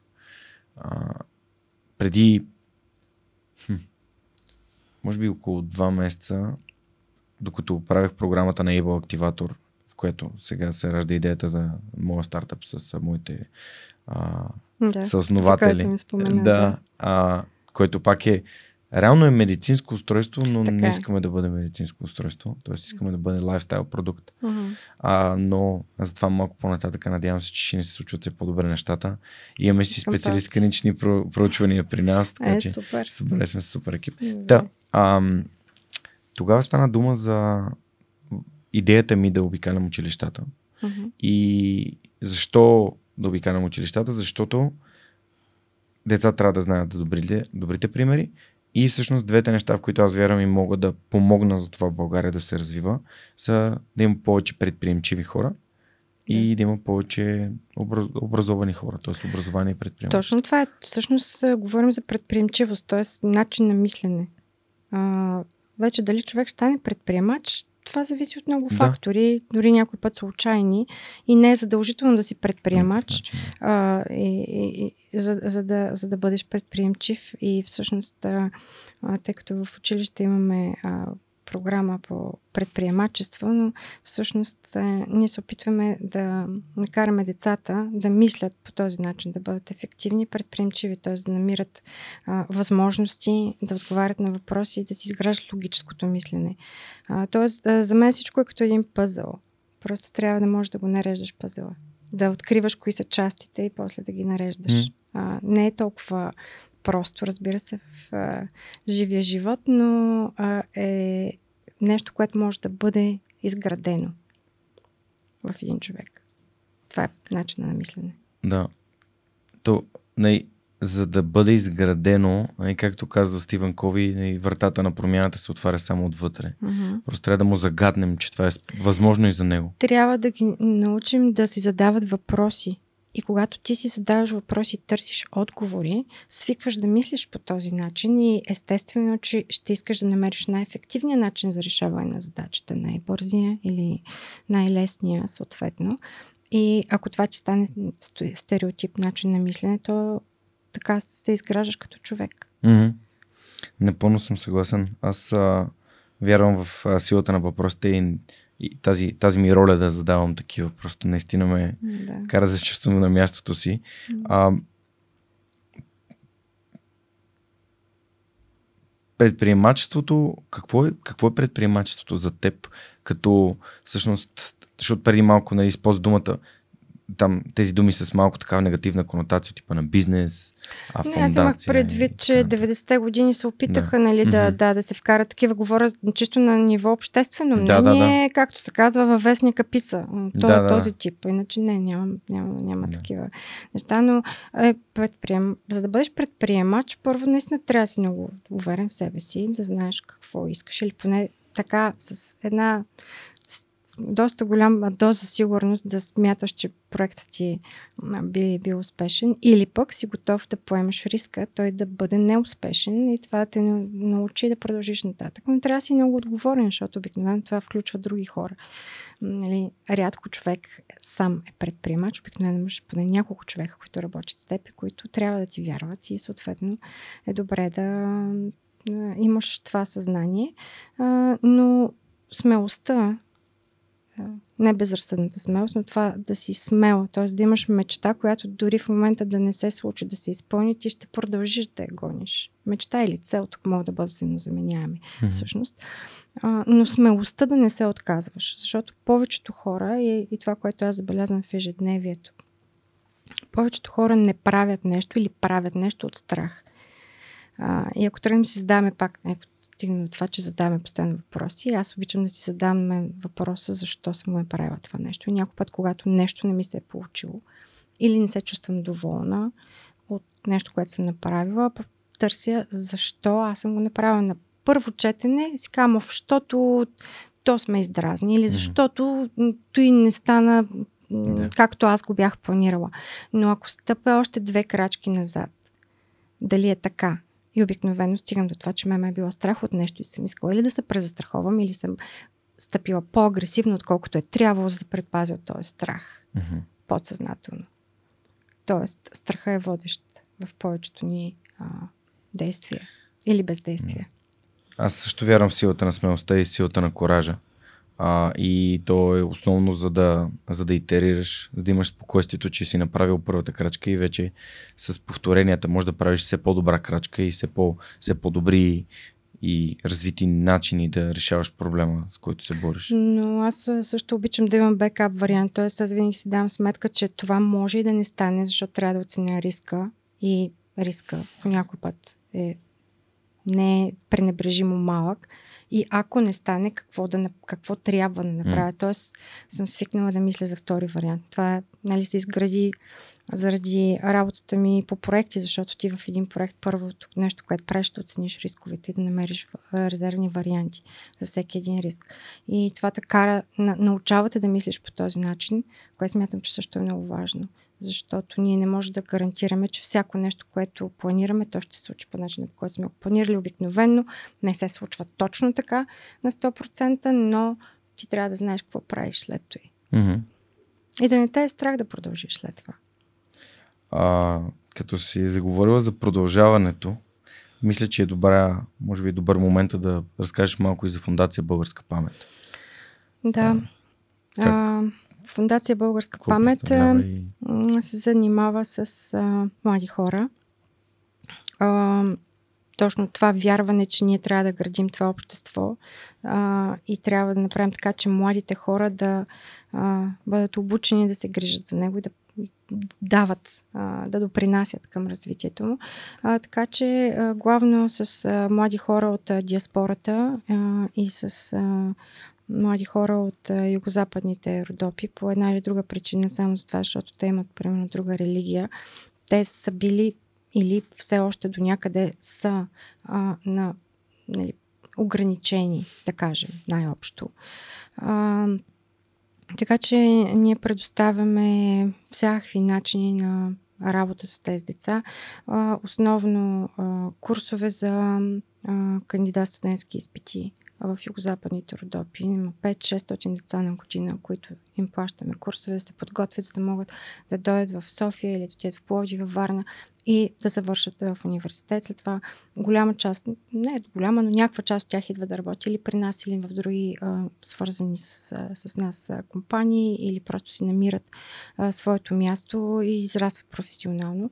А, също така децата от а, Украина, от Молдова, от Република Северна Македония, от Сърбия, които са от български происход, имат голяма необходимост да идват в България, участват в наши семинари, които са базирани изцяло на европейски теми, включително и предприемачество, включително зелена енергия, включително сега в момента има разни свързани с природните науки. Доста проекти имаме по 4, по 5, 6 проекта на година, в които участват всякакви групи деца от, от диаспората и а, за тях това е а, отварящо очите преживяване, защото първо, че виждат много други деца като тях. А, говорят на български язик, виждат България, за която те само са чували а, и имат възможност да, да научат неща, които след това им отварят погледа къде да отидат да, в кой университет да учат, какво да правят с живота си. Защото когато ти си в а, по-малко населено място, в а, държава, която все пак е извън Европейския съюз, твоите а, възможности са ограничени. И а, тук е въпрос за възможности. Тоест ние им даваме, даваме им шанс те да получат своето развитие. Чисто човешко и професионално. Ам, така че това е изключително важно. Минали са стотици, стотици деца. Вече са хиляди, разбира се, защото само на година има повече от 300-400. Това се случва от 2007 година. Организираме всякакви футболни матчове, фотографски курсове. В момента финансирахме деца от югозападните родопи, които отидаха в Битоля на един пленер, който се провежда за вече 41 година, където събират деца от много държави и рисуват. И след това имат награди и така нататък. Сега този пленер го правим в Пловдив, следващата последващата седмица ще дойде деца от Македония, от България и такива неща правим. Има още много всякакви събития от календара на на училищата, в, които преподават български язик в съответните държави. Тараклийския университет. Има много учители, които идват тук да учат български язик, т.е. да се специализират в Шуменския, Великотърновския университет, така нататък. Много работихме по отношение на това в 103-то постановление, което разрешава на, българи, на деца от български происход от диаспората да кандидатстват в наши вузове. А, преди 10 на години, мисля, че само 100 деца имаха право на това, сега вече са 2000, което е голям напредък. А, и правим, помагаме много на всякакви български училища навсякъде. Пращаме учебници, а, имат абонементи за уча се, например, през нас и какви ли не неща. Всеки каквото, каквото желая или има нужда да ни се обажда. Също така а, финансирахме а, клубове, да, неделни училища в района на Корча, в Албания. Там пак цяло оборудване, компютри, а, всичко необходимо, бюра, маси, mm-hmm. а както и в а, източната част на Северна Македония, в Делчево, Струмица, а се оборудваха доста кабинети в училищата им а, с компютри, с всякаква техника и така. Супер. Напомняш ми на моят приятел а, Камен, а, който също е гостува в подкаста, а, който е част от Children of, Children of Bulgaria. А, mm-hmm. Той е в, там, в САЩ. Да. Реално развиват тази кауза и помагат на различни институции тук. А, и то реално с материали, директно, не, не финансово, директно правят неща за... Да, това е страхотно. Да, и, и се радвам, че има такива, такива хора като вас. А вие имате ли нужда от доброволци или от някакъв, а, някакъв добро... вид подкрепа, нещо, което хората могат да направят за вас? Или не... М- имаме доста хора, включително много от тях бяха на събитието в Варна, които са били лектори на семинарите, защото всеки досек на, децата с човек, който по една или друга причина успява или поне има какво да им каже, за тях е вау. Много, много голям. От списъка имаше поне 30 човека или 23 човека, които а, са били на, на семинарите като лектори. Това е много добре. А, с а, Академията Лирика с Пепи, ние ги финансирахме за две години школите им в две школи в Абланица и Доспад, които бяха изключително успешни. Много деца се обучиха на техните програми, така че с тях работихме. Петър Шарков запознах с него във Варна на живо, така че да. скоро го очаквайте него свърх човек. Да, той е уникален а, и ще бъде много хубаво сигурно предаването. Сигурна съм. А, така че много, много други неща сме правили. Сега в момента сигурно изпускам а, някои от тях, но а, освен двата учебника, които, за които помагала всъщност по история, за които споменах, а, тя ги разставяме безплатно и ги изпращаме mm. на, на всеки, който поиска. Супер. Много е, много е готино да, да чувам за това, че някой се грижи за децата, които не са ни тук на предна линия, да. за които може би почти никой не си дава сметка, че изобщо съществуват, а от тях също излизат свърхчовеци. Мога да ти кажа, че а, това е нещо уникално като усещане, хора. защото ние а, всъщност в нашото училище, в гимназията сега, имаме стипендианти, т.е. деца от Македония и от Югозападна България учат при нас безплатно вече пета година. И първият ни випуск, момичета завършиха миналата година. Дойдоха при нас в девети клас, почти не знаеха английски. Български им беше, да кажем, минаваше някак. Те положиха неимоверни усилия, завършиха с отличен успех и всички ги приеха в университета, учат компютърни а, какво се казва в Софийския... Компютърни науки? Да, как, както okay. е специалността. Информатика и... Да, нещо. И фармация. Yeah. И всички работят в момента на, на, в свободното си време в нашата фирма. И са уникални деца. Просто ти ги виждаш как с а, всяка една измината година израстват, говорят два езика, правят чудеса. Просто е невероятно усещане. Това е страхотно. Да. А, вторият на мисли ще да, ще да те питам за, за, за учителите за детските градини, за училищата, къде на... Естествено, аз знам, че а, е Теди, Теди Димитрова, която също е в моят подкаст, преподавател при вас. Да. А, как намирате учители? Защото съм сигурен, че има и учители, които слушат този подкаст. А, тези училища, в които посетих, а, учителите бяха супер възхитени от това, което правя и съм сигурен, че някои от тях слушат. И можем да дадем възможност на на някой млад учител да, да открие място, къде да, да се развива и съответно да има принос. Страхотно, много ще се радвам. Всеки, който така би харесал нашите а, идеи, цели и е готов да работи за каузата, е добре дошъл. За каузата не значи безплатно, някой не си помисли. Да, за каузата такова. на добро, едно добро образование. Не, за каузата с хъст и с енергия. Така че наистина да иска да направи някаква промяна и да излезе извън коловоза. Да, като каза, нали, не безплатно, естествено, аз също вярвам, че ам, аз самия смятам, че съм пример за това, че ако не можеш да си, не се чувстваш финансово спокоен и не са ти платени сметките, не можеш да правиш чудеса от храброст. Не можеш. Трябва да имаш добър стандарт. Не можеш да искаш от един учител да стои по цял ден в училище и да грижи деца. Това е изключително натоварваща работа. А, всяка професия е натоварваща, да. но тук говорим за много повече енергия. Самата енергия на децата а, също изма, изморява много. А, така че да, добре а, се грижим за учителите. А, всякакви възможни начини. А, търсим учители за детски градини и изобщо добри специалисти. А, така че всеки е добре дошъл да дойде да види къде се намираме какво предлагаме. А, ние се грижим за учителите и като ги обучаваме. Тоест имаме много добри програми и за помощник възпитатели, помощник учители, за работа с деца с специални потребности. А, изобщо коучинг в образованието, защото да не забравяме, че най-важното е човек да е завършена личност. Не може да имаш а, бъгове в системата, да имаш драми вкъщи и да искаш нали, да отидеш на работното място и да бъдеш идеален. Просто няма как да стане. Така че и това, това го правим, защото аз мятам, че целостта е много важна и психиката е водеща в а, всяка една личност. А, така че благодаря ти за тази възможност. О, разбира се. А, то това е смисъл на свръхчовека. Трябва да дава yeah. стойност за всички страни. А, аз също благодаря за това, че, че, че разказваш. А, разкажи ми за, за кампуса. А, къде, къде се намира училището?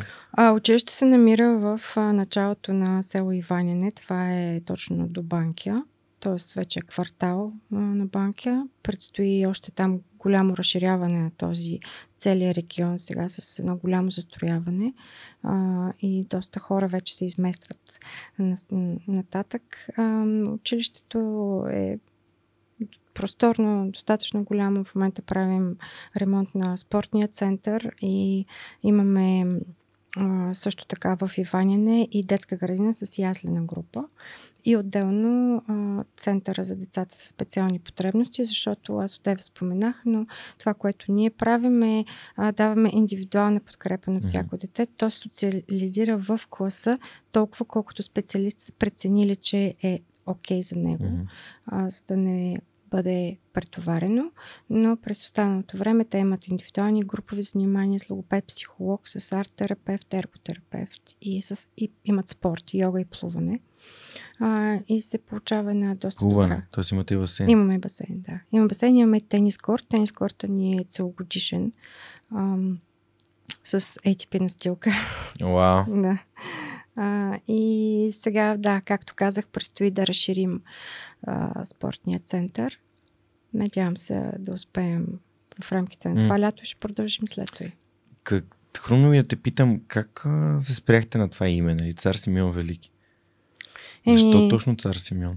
Ами, защото аз а, това от всичко, което съм чела и което а, което съм научила от историята, смятам, че цар Симеон Велики всъщност е духовният водач на България. Той е направил така, че да изгради държава, която да разпространява духовност и просвета. И всъщност по неговото време точно това се случва. Един вид Магнорската школа се премества на нашата територия и успяваме да произведем толкова много аркописи и толкова, толкова книги, които да се разпространят на всички територии, които ни заобикалят. И голяма част от териториите на сегашна източна Европа и, и, и Украина и Русия съответно а, са а, получили основата на, на духовността и на писмеността си по това време. И просто а, беше добре като, като а, символ а, името на гимназията ни го избрахме да бъде Сениор Данов, защото а, тя е с насоченост предприемачество и природни науки. Смятам, че това е една личност, която събира и двете неща. Той е изключителен а, ум, който а, е постигнал много в Америка, е написал много учебници, имал собствена компания, която е работила за НАСА и за всички други а, компании, свързани с а, въздухоплаването и, и, и космическите изследвания. Изключително начетен и много малко хора знаят за него. Да. Да. Повечето хора го познават като булевард в дружба. Да. А, за жалост, а всъщност наистина, да. понеже аз съм част, бил съм част от авиацията почти малко повече от 5 години като да. част от Хан за техники. Да. Тези хора като капитан Списаревски, като Асен да. Йорданов да. са много така въздействащи и затова и пък и много силно стискам палци на Dronamics, да. които възстановяват нали, България на картата на, на иноваторите във въздухоплаването, което Страхотно е това, да. много готино. Да. Свилен ми е гостувал, надявам се, че Константин съвсем скоро и той ще се присъедини към, към свръхчовеците и ще а, ще разкаже неговата част, която е супер увлекателна. Да. А, дори бях на, имахме лекция в Able Activator, той дойде да разкаже за Dynamics и реално 2 часа и половина или 3 часа говориш и, и никой не излиза от стаята. А трябваше да е лекция час и половина. И свършва лекцията, съм такъв. Ами да, той свърх човека е същото, само че онлайн. Точно така. Единствено, еми, защото в тази зала може да има колко? 20, 30, 50 човека. А когато с а, тези разговори тук можем да стигнем от Канада до, до Австралия. Е, съвсем друг е скопа, да. Да, Така е. можем да. Супер. Това е, това е много готино. Здравейте! Прекъсваме подкаста за кратко, за да можем аз и Георги Спасов, един от съоснователите на LimeChain, да разгледаме следващия въпрос, свързан с блокчейн и да му отговорим. Благодаря ви. Здравей, Даш! Имаме нова Здрасти, порция Даш. въпроси. Еми, давай ги. Интероперабилити проблемът и разлика между кросчейн и мултичейн. Аз съм загубен. А, тук влезнахме много надълбоко. А, добре, добре, сега. Ще трябва да балансираме добре между това да не загубиме а, слушателите, зрителите и всъщност да отговорим на този въпрос. Интероперабилити проблемът. Първо, какво, какво е интероперабилити? Интероперабилити е английската дума за това няколко мрежи да могат да работят заедно. Ама те, както знаем, мрежите си отделни, имат собствени компютри, които ги а, така, движат, а, работят, а, кар- карат да работят тия мрежи, както сме отговорили, отговаряли преди а, и как сме си говорили в нашия подкаст, има едни неща, които се наричат консенсус алгоритми, различните мрежи могат да имат различни такива, така нататък. Та какъв е, какъв е проблема с така, интеракцията между различни мрежи? Първо, всяка една блокчейн мрежа, тя си живее собствен живот, тя си е в собствения свят и тя за външния свят не разбира. Което означава, че ние трябва да направим някаква друга система, трета, която да ни помогне да се справиме с, с този проблем, да ни помогне да пренесеме информация от едната мрежа на другата мрежа. Това е проблем. Проблем е, защото е сравнително трудно да го направиш това нещо а, без, а, без, без да причиниш големи проблеми и без да вкараш несигурност в системите. А, всъщност има такива технологии като Polkadot и Cosmos, които се грижат за правене на, да, да ти позволят да правиш мрежи, които могат да си говорят с, с други мрежи. Та, това е проблема. Проблема е как да направиш така, че две мрежи да могат да си говорят и всъщност да могат да се доверят една на друга, че нещата са, са качествени. Особено когато те могат да имат различни консенсус алгоритми, а, различен начин на работа, дори различен начин на подреждане на блоковете. А каква е, каква е разликата между кросчейн и мултичейн? Кросчейн означава просто пренасенето на информация от една мрежа към друга мрежа, а крос. Докато мултичейн означава правенето на приложения, които едновременно използват множество мрежи, за да стигнат до, до, до, до да донесат крайната стойност, която искат да, да, да донесат. Едновременно използват, например, Ethereum, Bitcoin или някаква трета мрежа за, за различни начини, но те заедно, когато работят в синергия, успяват да донесат крайната стойност за потребители. Та, надявам се, без да щупихме на някой главата, това е отговора за interoperability, cross-chain и multi-chain. Това всъщност са два въпроса. Така ли? Еми, два, на два въпроса отговорихме. Аз поне получих отговор на два въпроса. Благодаря ти, Даш. До скоро. Чао. Чао! Благодаря на LimeChain за това, че подкрепят свърхчовека, а на вас ще бъда много благодарен, ако ми изпратите въпроси, свързани с блокчейн, криптовалутите или изобщо свързано с Web 3.0, които можем в последствие с екипа на LimeChain да отговорим и да помогнем на вас. Благодаря и приятно слушане на настоящия епизод. Добре, аз а, ще ти задам един въпрос на нашите приятели от aula.bg, които са нашите домакини. А, Иван Цукев, а, един много близък мой приятел, който също каузата за образованието и за предприемачеството му е много на сърце. И те са най-големия портал за софтуерни обучения на български. Да, да. А, Знам та въпросът е какво правиш, а, за да развиваш своите професионални умения? Ох. Ами вече нямам нужда от това. в кръга на майтапа. В момента се опитвам това, което се опитвам да правя със себе си, е да си развивам повече креативността и да мисля Мгм. как да направя нещата по-ефективни и по-полезни напред. А, иначе професионалните ми умения като управление, използване на всякакви продукти и така нататък са по-скоро към моя екип. Мгм. И в момента съм на ниво, в което аз наистина просто следя хората, които са под мен и които, а, от които получавам цялата информация, с които, с които комуникирам и споделям. Много обичам да имаме и това, което правим е brainstorming sessions, на които аз вече, когато съм стигнала до, до нещо, някакво прозрение, се опитвам да им го продам, да взема и тяхното мнение, да стигнем нали, до някакъв а, общ а, продукт или обща а, визия за, за, за път нататък. Така че това е в момента. Мен ми трябва а, на моменти уединение и да изляза от коловоза, за да мога да погледна голямата картина и да видя какво, на къде и как да се движи, защото в момента казах, че откриеме трети филиал на детската градина. А, днес срещах с архитекти за четвъртия. А, имаме доста други планове е, за, заедно с партньори, сред, които и Пепи Шарков и тяхната организация, за това какво да надградим.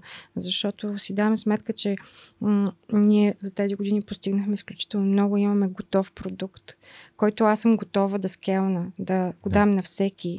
А, така че това, което работи, да бъде разпространено, защото не можеш да вземеш някакво знание за себе си и да се казва да стоиш и нали, да смяташ, че си постигнал върха, върха на сладоледа и от тук насетне нищо да не се е случва и то да бъде само за теб. Ти колкото да се разраснеш, това не може да стигне до толкова с деца, доколкото ти би искал mm-hmm. да стигне. Тоест, всяко едно разрастване е, е добре дошло и в момента е, аз работя в тази посока. Как най-добре ще се случи, а, защото моята цел, първата ми цел, която имах, е да покажа, че нещо такова е възможно. А, вече почти постигната. Тоест, да, mm-hmm. успяхме да, да направим този продукт, който, който виждаме, че работи. Доказано. И сега следващата стъпка напред. Имаш нужда от време за мислене. Да. Да. Ох, знаеш ли от колко време разсъждавам и аз по тази посока и се не мога да си намеря време за няма, Да, няма време, намираш го в най-странни, при някакви странни обстоятелства, но аз съм открила, че разговорите с хора, хора като теб mm. и цялата тази екосистема са изключително полезни, защото от всеки един разговор, на теб ти на мен лично ми хрумват mm-hmm. няколко а, идеи, почвам да а, гледам по-широко на нещата или а, съм готова да си го сложа към списъка с неща, които трябва да свърша. Така че това е изключително полезно, е разговорите с, с хора. Обичам да казвам, че ми тези разговори с хора и подкастите, които са разговори между хора, които аз не съм част от частниците, но мога да слушам, ми някакси ми нареждат един пъзъл в главата да. и винаги всичко кликва в точния момент. Да. Просто даваме тази информация на съзнанието си и то в един момент от Точно нея така. изважда някакъв продукт. Да. Точно така. И колкото повече а, говоря на живо пък с хора, като, като теб, толкова по, ам, по адекватни за нуждите на това, което правя, а, идеи ми идват. Точно така, да. А, така че стигнахме до извода, комуникацията е ключа.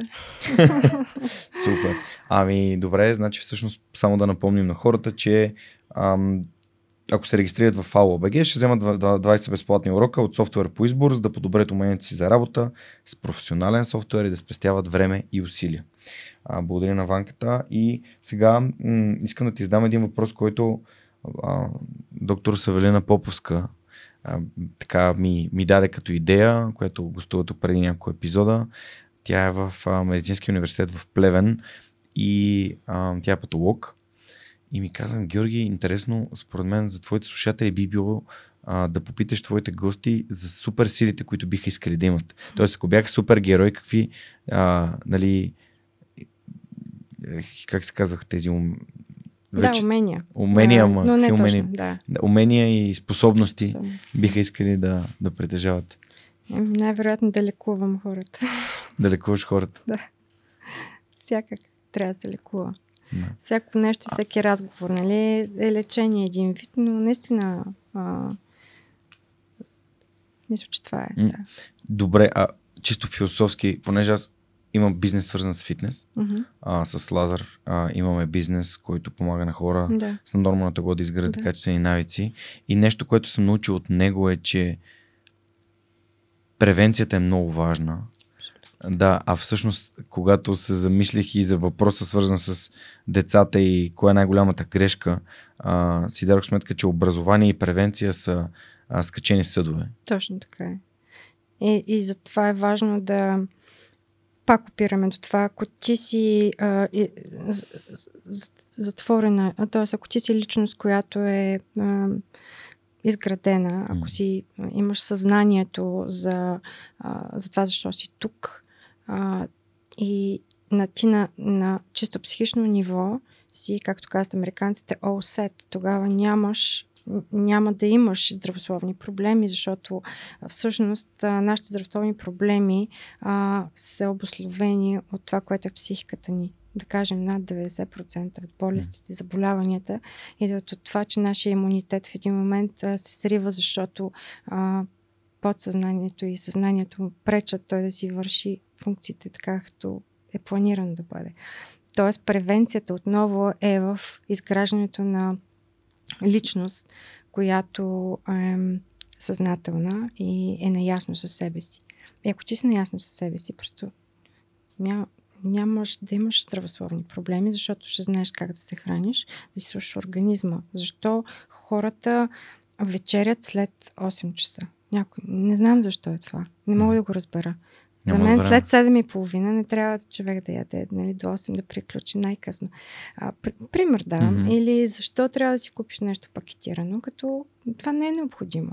А, и ако на теб сега ти се е приял нещо сладко и ти вземеш нещо малко, да кажем плод или mm-hmm. бана, няма значение, някакъв вид плод, всичко приключва, нямаш нужда да издеш един шоколад. Шоколад ще издеш, когато си депресиран, най-вероятно, защото трябва да стигне серотонина, но ти mm. не си депресиран, ако си отишъл да дори да, ня, да не можеш да си позволиш фитнес, но можеш да отидеш в парка, можеш да се разходиш, можеш да погледаш небето, цветята, нещо зелено или каквото и да било и просто си даваш сметка, че си тук и сега и това е твоето време и ти нямаш друг избор, освен да дадеш най-доброто от себе си и след това някакси нещата почват да се нареждат за теб. И нямаш нужда да, да издеш огромни количества храна или да след това да се чувстваш mm. зле, а, да си overweight и така нататък. Тоест, нещата са много навързани, но всичко, както са казали хората още по времето на Орфей, всичко идва от душата. Mm. Всички болести. Не можеш да лекуваш тялото без душата ти е излекувана. Аз също съм стигнал да извода, че хората с наднормалната го обикновено ам, поради фокус върху други неща естествено и това си е, психологически нали, се да. стига до там. Ам, използват храната или като душник, mm. или като бягство. Заместител. А, като заместител да. на нещо, да. което, ам, което им е. отсъства. Но ам, нали, тук това го казваме неосъдително. То си е част от процеса, част от развитието, част от осъзнаването. Точно така е. И за това а, е добре тези навици хранителни да се изобщо начин на, на живота е изграден от а, ранна детска възраст. Разбира се, децата са деца. Не може да ги форсираш. Не може да ги кажеш не яш това, яш другото. Разбира се, че трябва да има баланс.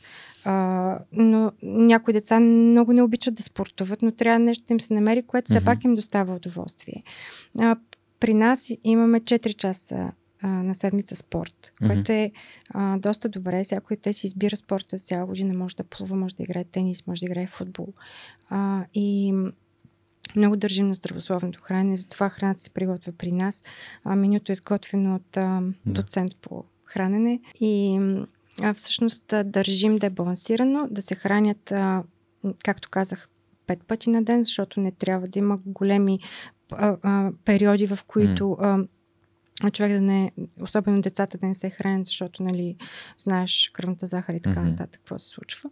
А, и, и в общи линии се грижим за това, правим профилактични прегледи редовно, мерим ги, теглим ги, съобщаваме на родителите, ако има проблем, а, викаме специалисти. Тоест, а, наистина, цялостната грижа е най-важна и това да няма деца, които по някакъв начин да страдат, някой да ги тормози, за да може те да компенсират mm. по други начини. Аз имам две неща, които бих искал така да ти, да ти пусна като идеи. А, аз започнах да тренирам бразилско джуджицу преди 3 години и половина.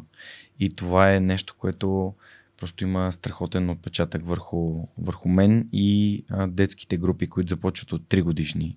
Също има доста, доста сериозен положителен отпечатък. Това е а, контактен спорт, който обаче нали, няма удари да. и има много мислене, има а, взимане на решения под, под стрес. Съвсем наскоро а, дори а, отворихме и школа в а, община Чавдар. А, Супер. да, Дънди Прешес подкрепиха. А, те там си подкрепят а, кмета и изобщо общината се развива много да, добре. Да. И направихме а, школа и нашите треньори ходят да преподават джуджито там. Еми, е може да отворите и при нас школа. Ами, ще бъде готино да Да. може да те заведа на някои тренировките, да видиш как децата тренират. А защо не? Смятам, че бразилското джуджицу, не само, че Джо Роган така разпространява, а, разпространява идеята по света, предвид това, че е един от най- най-може би най-слушания подкаст в света, но а, тук а, последните два дни в неделя и в понеделник беше учителя на нашите учители, който е 12-кратен световен шампион. Супер. А, съвсем скоро смятам, че бразилското джуджито ще стане олимпийски спорт. Браво.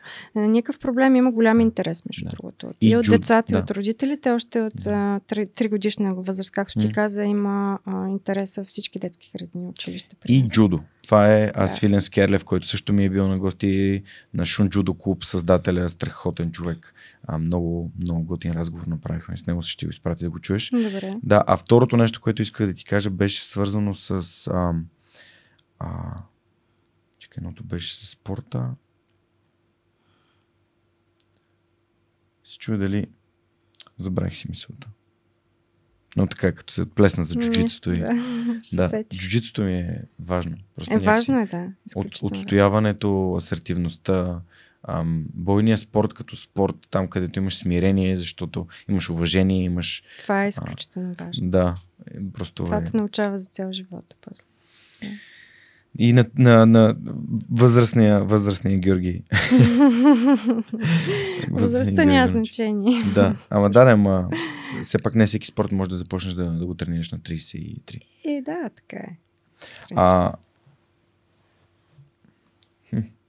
Все пак се опитам да си спомня. Добре. Както и де. Продължаваме нататък Мгм. за, за лекуването. Може би нещо иска да ти кажа за, за програмата и за това, че ам, хората с... А, а да, а, иска да ти кажа за, за това, че аз съм открил един пряк път към, към вдъхновението за, за децата и спорта. И той идва от родителите им. Тоест, когато те видят, че родителите им са активни Да. и спортуват, а нали, те децата не, не ме ни слушат какво говорим, а ми гледат какво правим. Това е много... А, за мен работещ похват имам един от моите трениращи последната на година. Той свали около 28 кг тел. Ам, той каза, че иска да спортува с детето си и Да. съответно това беше страхотен стимул и за него да се погрижи за себе си. Да, това е изключително важно. При нас има родители деца, които идват или на тенис, или а, на някакъв друг спорт и а, правим а, такива събирания тип родител с дете. Скоро идва Тервил Пулев при нас. Мгм. Да, да направи демонстрация и родители с деца правиха спортни игри. Но такива забавни неща. Мгм. Живот и здраве ще правим повече, защото преди това COVID ни беше спрял. Иначе имахме доста по-големи планове, но продължаваме с това. Е много важно. М. М. Супер. Ами, добре. Ам, ако ти, ти нещо се сетиш и искаш да, ми, да, ме, да ме попиташ, аз а, тук имам два или три последни въпроса към теб. Аз какво да те питам? Коя ти е любимата приказка? А, коя ми е любимата приказка ли? Ами... Не мога да преценя коя ми е любимата приказка, защото напоследък разсъждавам над Детска Има, приказка. има, да, детска приказка. Не мога да кажа, че Мечо Пух ми е любимата приказка, защото винаги ми е била много странна. Ам, Братя Грим е нещо, което винаги съм обичал, обичал да чета, но те са много, някакси много са ми, много са ми шаб, шаблонни са ми някакси. Аз много харесвам анимации Да. а, като начин за разказване на, на приказка и Лоли, а, може да се каже, че ми е любимата анимация. А, нали, да. защото там се говори за самоунищожението на човечеството и за това как едни хора се превръщат в неспособни да ходят дори Да, да, същества. Да, А, и как едно малко а, роботче реално да, успява да върне, да, да върне нали, човечеството обратно на, на планетата. Ам, може би, не знам. Иначе от приказките, аз, аз бях едно от тези деца, които просто обичаха да четат. Да. Толкова много съм прочел. Да. Не, не мога да отлича, просто не мога да отлича най-любима приказка. Да, да. И аз, и аз бях така. Да. Всички детски книжки ги знаеш на Изус и... Нямам, нямам книжка вкъщи, детска книжка, която да не съм прочел. Да. За разлика от сега, където имам в библиотеката си 30% от книгите ми не съм ги започнал още. Сега е по-трудно не- да се чете, да намираш време за четене, така че наистина е предизвикателство. Мгм. Все пак хубаво е, че вече може да се чете през таблет и телефон, защото така човек може като пътува да чете. Да, така е. Да. Аз а, даже сега отивам малко на почивка и си казвам, няма да нося никакви книги, няма къде да ги сложа, просто взимам Да. таблета и ще чета от него, а, защото ще ми бъде много, много по-лесно. Ам... Тук, като каза Достоевски, просто бих искал да кажа, че престъпление и наказание ми беше, а, беше ми много, много тежка за четене. Да, Аз много се преживявам. И може би още в самото начало разбрах какво става в, в тази книга. И, и цял, тежеше ми цялото това, цялото това натоварване, на, през което преминава главния герой, докато стигне до развръзката. Просто някакси Да, да, седно аз го съпреживявах. Но братя Карамазови е още по... Така ли? Да. Не е тежка, но е изключително философска и трябва много така човек да задълбае, да има време да я чете и да, да мисли. И затова ти казах, че като сме, съм ги чела тези mm. книги на 18-20 години, да, четеш, ау, кой и какво станало, но а, философията отзад а, и, и, и мистиката до някъде ми- доста ми бяха обягнали някъде потъча. Така че наистина има голямо значение а, момента от живота ти, в който а, ги четеш тия неща. Определено. И тук веднага ми идва на Малкия принц, а, който всички сме чували историята, как като я четеш на зависимост от това на Да. каква възраст я четеш, четеш различни книга. То това, това е което ти каза, само че за всички книги. Така е, да, да. И Малкият принц е много добър пример, просто защото е 20 страници и съответно ти много бързо можеш да я прочетеш и да си я припомниш. Пък също време тези големи и тежки зачетени книги, като на Достоевски книгите и Толстой. А, аз не съм нали, много. Записвам си естествено Ана Каренина и ам, а, чете ми се. А, на, наскоро нали, четох и на Булгаков а, Майсторът и Маргарита, Маргарита. което беше много, много въздействаща книга за мен. да. А, но до Чехов още не съм стигнал. Но знам, че раз, а, разкази. А разказите, Да, разказите на Чехов са са, да, са, са Може би те, са, те са Някой ги беше препоръчал в Дамата с подкаста. кученцето и така нататък. Въпреки, че дамата с кученцето е най-така, може би, споменавания или М. популярния, но ам, всички са наистина много, много високо ниво. Супер. А защо ме пита точно за детски приказки? Ми, не знам, хрумна ми. Покрай децата. Да. Сега, може би, толкова не се четат детски приказки. Има голяма разлика между поколенията и начина. Нали, децата гледат повече анимация. Преди нямаше такива варианти. Mm-hmm. Разбира се, особено всякакви е, приказки с полка, без полка и така нататък се четяха и се разказваха повече в училище. Но сега, сега е различно и, начина по който децата възприемат информацията и книги, приказки и всичко е съвсем различна.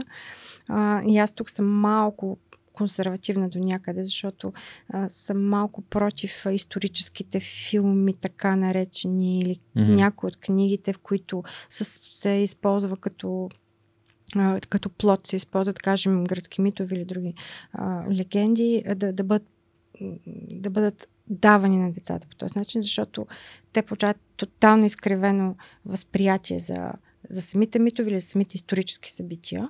Защото все пак, като мине нещо през Холивуд, то не е това, което е. Сега не може някой да каже, нали, че филма Спартак или 300 може да, да послужи за образование, за, за обучение на децата да разберат mm-hmm. какво се е случило. И това малко леко, нали, тук е при мен, а, че аз а, не ги възприемам тия неща mm-hmm. и, и не смятам, че, че е важно децата да ги гледат, но всичко останало, разбира се. Спартак участва двама от най-добрите Да. ми приятели като статисти. Да, А, има българи. Да. Но аз много харесвам анимации, защото за мен анимациите са по много увлекателен начин разказани истории, които в повечето случаи не са взети конк- нали, не е като филмите. Да, да, така е. И затова Това е да, друг вид изкуство, което да. си има с... Се надявам скоро Антони. Иванов да ми гостува също. Не знам дали знаеш кой е. Антони Иванов. Арт директор на Pixar 15 Аха, години, създател да, на Арк да, Академи. Да, да. А, ма да, чакай, Арка Академи са ни, Чакай, са Антони, ни, с- са дай, ни партньори. Да, точно. Да, нашите а, гимназисти а, сега ще ходят при тях на стаж.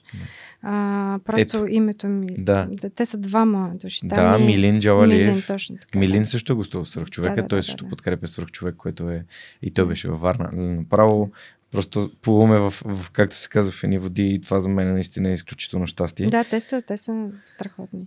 наистина. Та човека е бил арт директор на Pixar, което вау. А, исках да те питам за менторството. Мгм. За мен лично едно от нещата, които са ми помогнали най-много да по-бързо да ся- сякаш по-бързо да се развия, след като открих това, което обичам да правя, а, да потърся хора, на които да, да задам въпроси. Как да стана по-добър в това, какво мога да подобря. Ам, дори за самия себе си, както споменах и Христо Нечев малко по-рано, а, ти спомена и твоя съпруг, който доста ти е помогнал да се, да се развиваш, а, но имаш ли някакви инструменти за това как човек да намери правилния ментор а, и как, как да, какви въпроси да използва, за да, за да израства с негова помощ по-бързо? Защото няма, няма по-пряк път от този. Намираш си човек, който вече е там, където ти искаш да, Да. бъдеш и, и го питаш, може ли да ми помогнеш да стигна до, до там, където съм тръгнал? Ами, а, да, определено, ако някога съм имала ментор, той е бил милен. А, но въпросът за как точно става, според мен трябва да кликне нещо. Да каже, да, това е мой човек или това е нещо, което искам, това е модела. Не е много лесно, между другото. Защото а, знаеш как е, говориш с някой човек или работиш с него, всичко е 6 а, в началото, но, но после някакви неща почва да се пропукват. Нещо, нещо се размества, не че планове могат да се променят или перспективата, защото ти в началото имаш една перспектива и мислиш, че целта е там, но тя всъщност може би не е точно, може би е леко изместена и те вече това не ти е окей. Или откриваш черти, които си кажеш, ми това пък сега, нали, не може, не мога да го приема, трябва да направя прекалено голям компромис, защ- защото този човек не е, не е моят тип. А, и, и, и смятам, че като всяко нещо трябва да има химия и да, М. за да имаш упование. Защото ти трябва да имаш упование в някой. Може да е за някакъв период от време, разбира се, нищо не е за, за лайфтайм, особено в а, професионалното развитие. А, аз и преди това казах, за мен наблюдението а, и изводите, които си правя от всяко нещо, са ми много важни. Тоест, аз сама търся а, да видя нещо как, как го е направил човека или как говори или какво прави, за да го следвам и аз. Тоест, копи-пейст малко се получава на моменти. А, но другото е, когато имаш проблем и да искаш съвет как да постъпиш, защото аз съм имала много дилеми. Какво да отговоря на този клиент, как да го направя или на този колега, как да постъпя, как, какъв вариант да измисля. Имам този и този и двата не са окей, кой да избера, примерно. Има ли трети, който аз не виждам. И така си научаваш уроците. А, не, не е бързо. Не е бързо.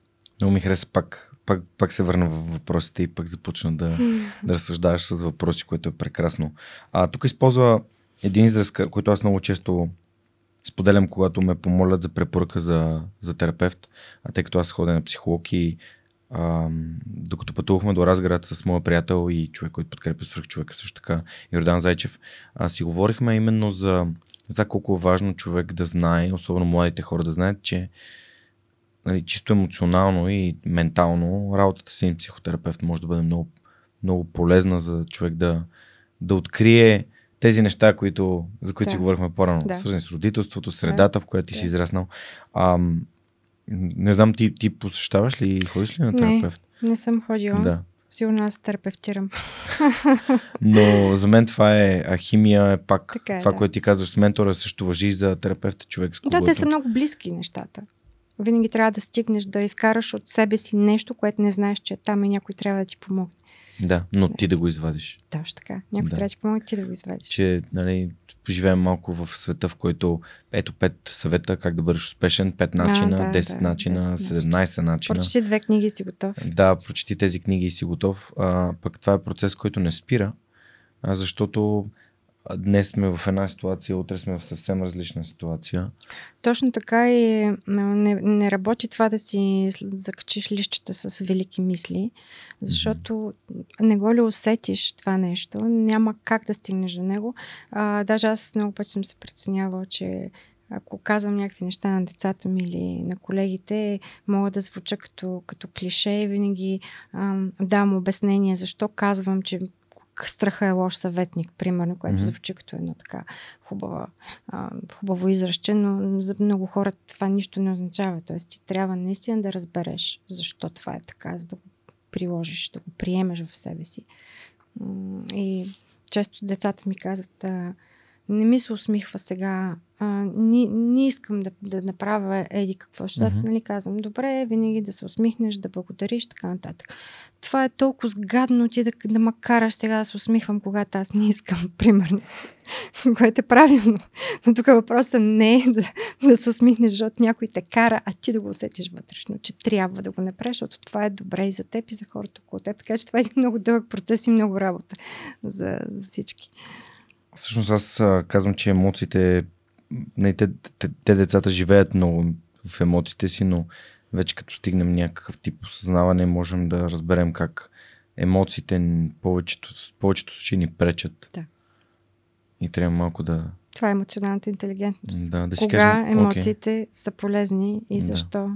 трябва да ги като а, говорим моделираме. И за, и за двете крайности говорим. Абсолютно. И за еуфорията, и за, да. за тъгата, и за гнева, и всъщност нали, базовите емоции, които ни карат да се чувстваме зле. Ам, и това е нещо, с което аз, аз съм, нали, вчера пак на Fuck Up Nights толкова много хора дойдоха да се запознаем, да, да ме поздравят, да си говорим някакви неща за подкаста.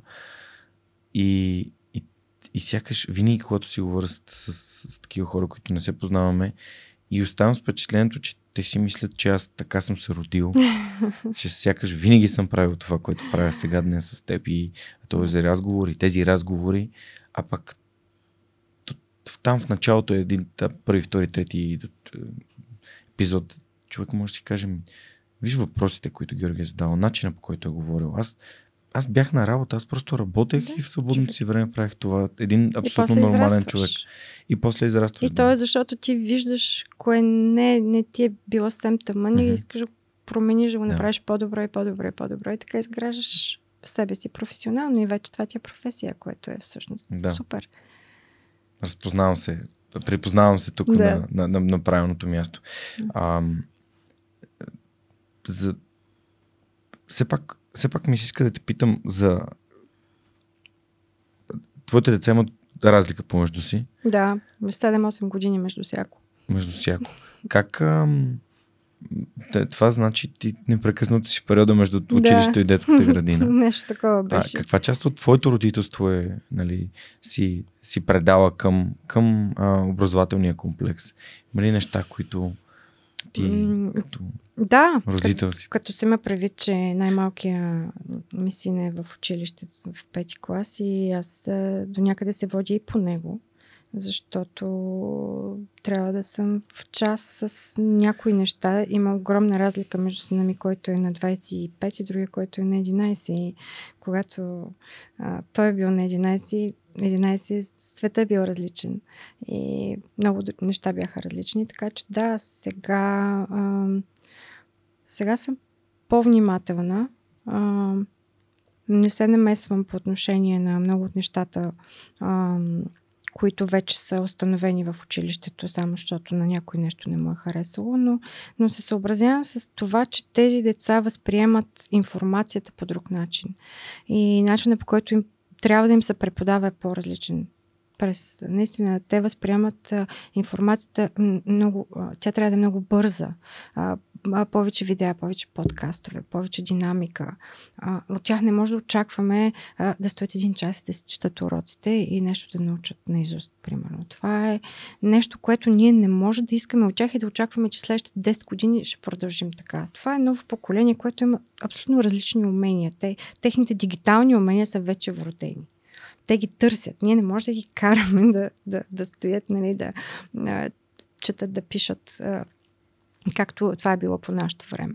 Не, в никакъв случай не казвам, че децата не четат и не пишат, но а, ударението и, и, и постановката, начина по който се преподава, разпределението на часовете през деня, а, вакансиите, mm.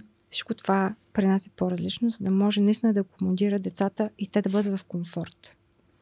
Задах този въпрос, защото имаш тази възможност през перспективата на различните поколения деца, да видиш как те се Точно променят. така. Да, например, дъщеря ми а, завърши миналата година първа английска гимназия. Аз си давам сметка, а, а, че това не е образованието, което аз лично бих избрала за нея, но това беше най-елитната гимназия с най-висок успех, а, съответно. А, и това ме накара до голяма степен а, да направим тази програма, която имаме ние в гимназия. Ето. Да, така че всичките липси, които видях, че mm. съществуват, се опитвам да ги а, вкарам тук като, а, като позитиви, а, в смисъл, че а, децата имат много повече а, време за а, стажове, за срещи с хора. А, по друг начин се преподава и, и, и оценяването, изискванията са такива, че те наистина да имат и свободата и отговорността едновременно. Те трябва да върват ръка за ръка. Ние трябва да дадем на децата избори. А, още когато а, имах само едно дете и ме питаха какъв ще стане или там какво искам, нали, разбира се, че искам да е добър човек и аз лично смятам за моя отговорност да го направя така, че той да има избор в живота си. И това е най-важно. Да, да си постави основата, за да може те след това да си правят собствените избори, а не ти да ги правиш вместо тях, но ти трябва да, да им дадеш тази основа. На, на знания, на умения, на възпитание да. и така нататък да ги, да ги правиш, а, да правиш изборите вместо, вместо тях, реално значи твоите избори да стават техни избори. Да. А, което е за мен лично е ужасно. И много се радвам, че каза, нали, да оставим те, тях да правят сами, сами своите избори. Да, и... но те трябва да имат основата, субстрата, за да са готови за този избор. Mm-hmm. А, иначе е доста безпредметно цялото упражнение. Да, иначе има повече лутане, повече търсене. Аз си спомням аз как аз не знаех какво да учи. Аз съм завършил немската гимназия. Да, ти ми каза. А, и чудех се какво да уча. Ми економика. Ми, да. И след това ми какво да правим. И, не знам, нещо там. И, и всъщност, когато започнах да правя подкаста, просто се намерих на точното си място. Но човек трябва да търси, за да се намери на правилното място, защото ако си примирен, еми тъпо ми, ама това е. Какво да, да направя? Е. Тук ще си седа.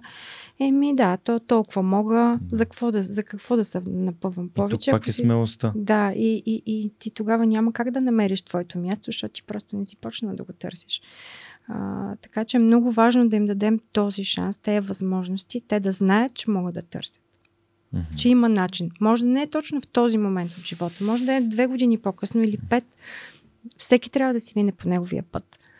Но важно, че в един момент всичко това, което е вкарано подсъзнателно, то излиза в определени моменти и тогава те имат шанс.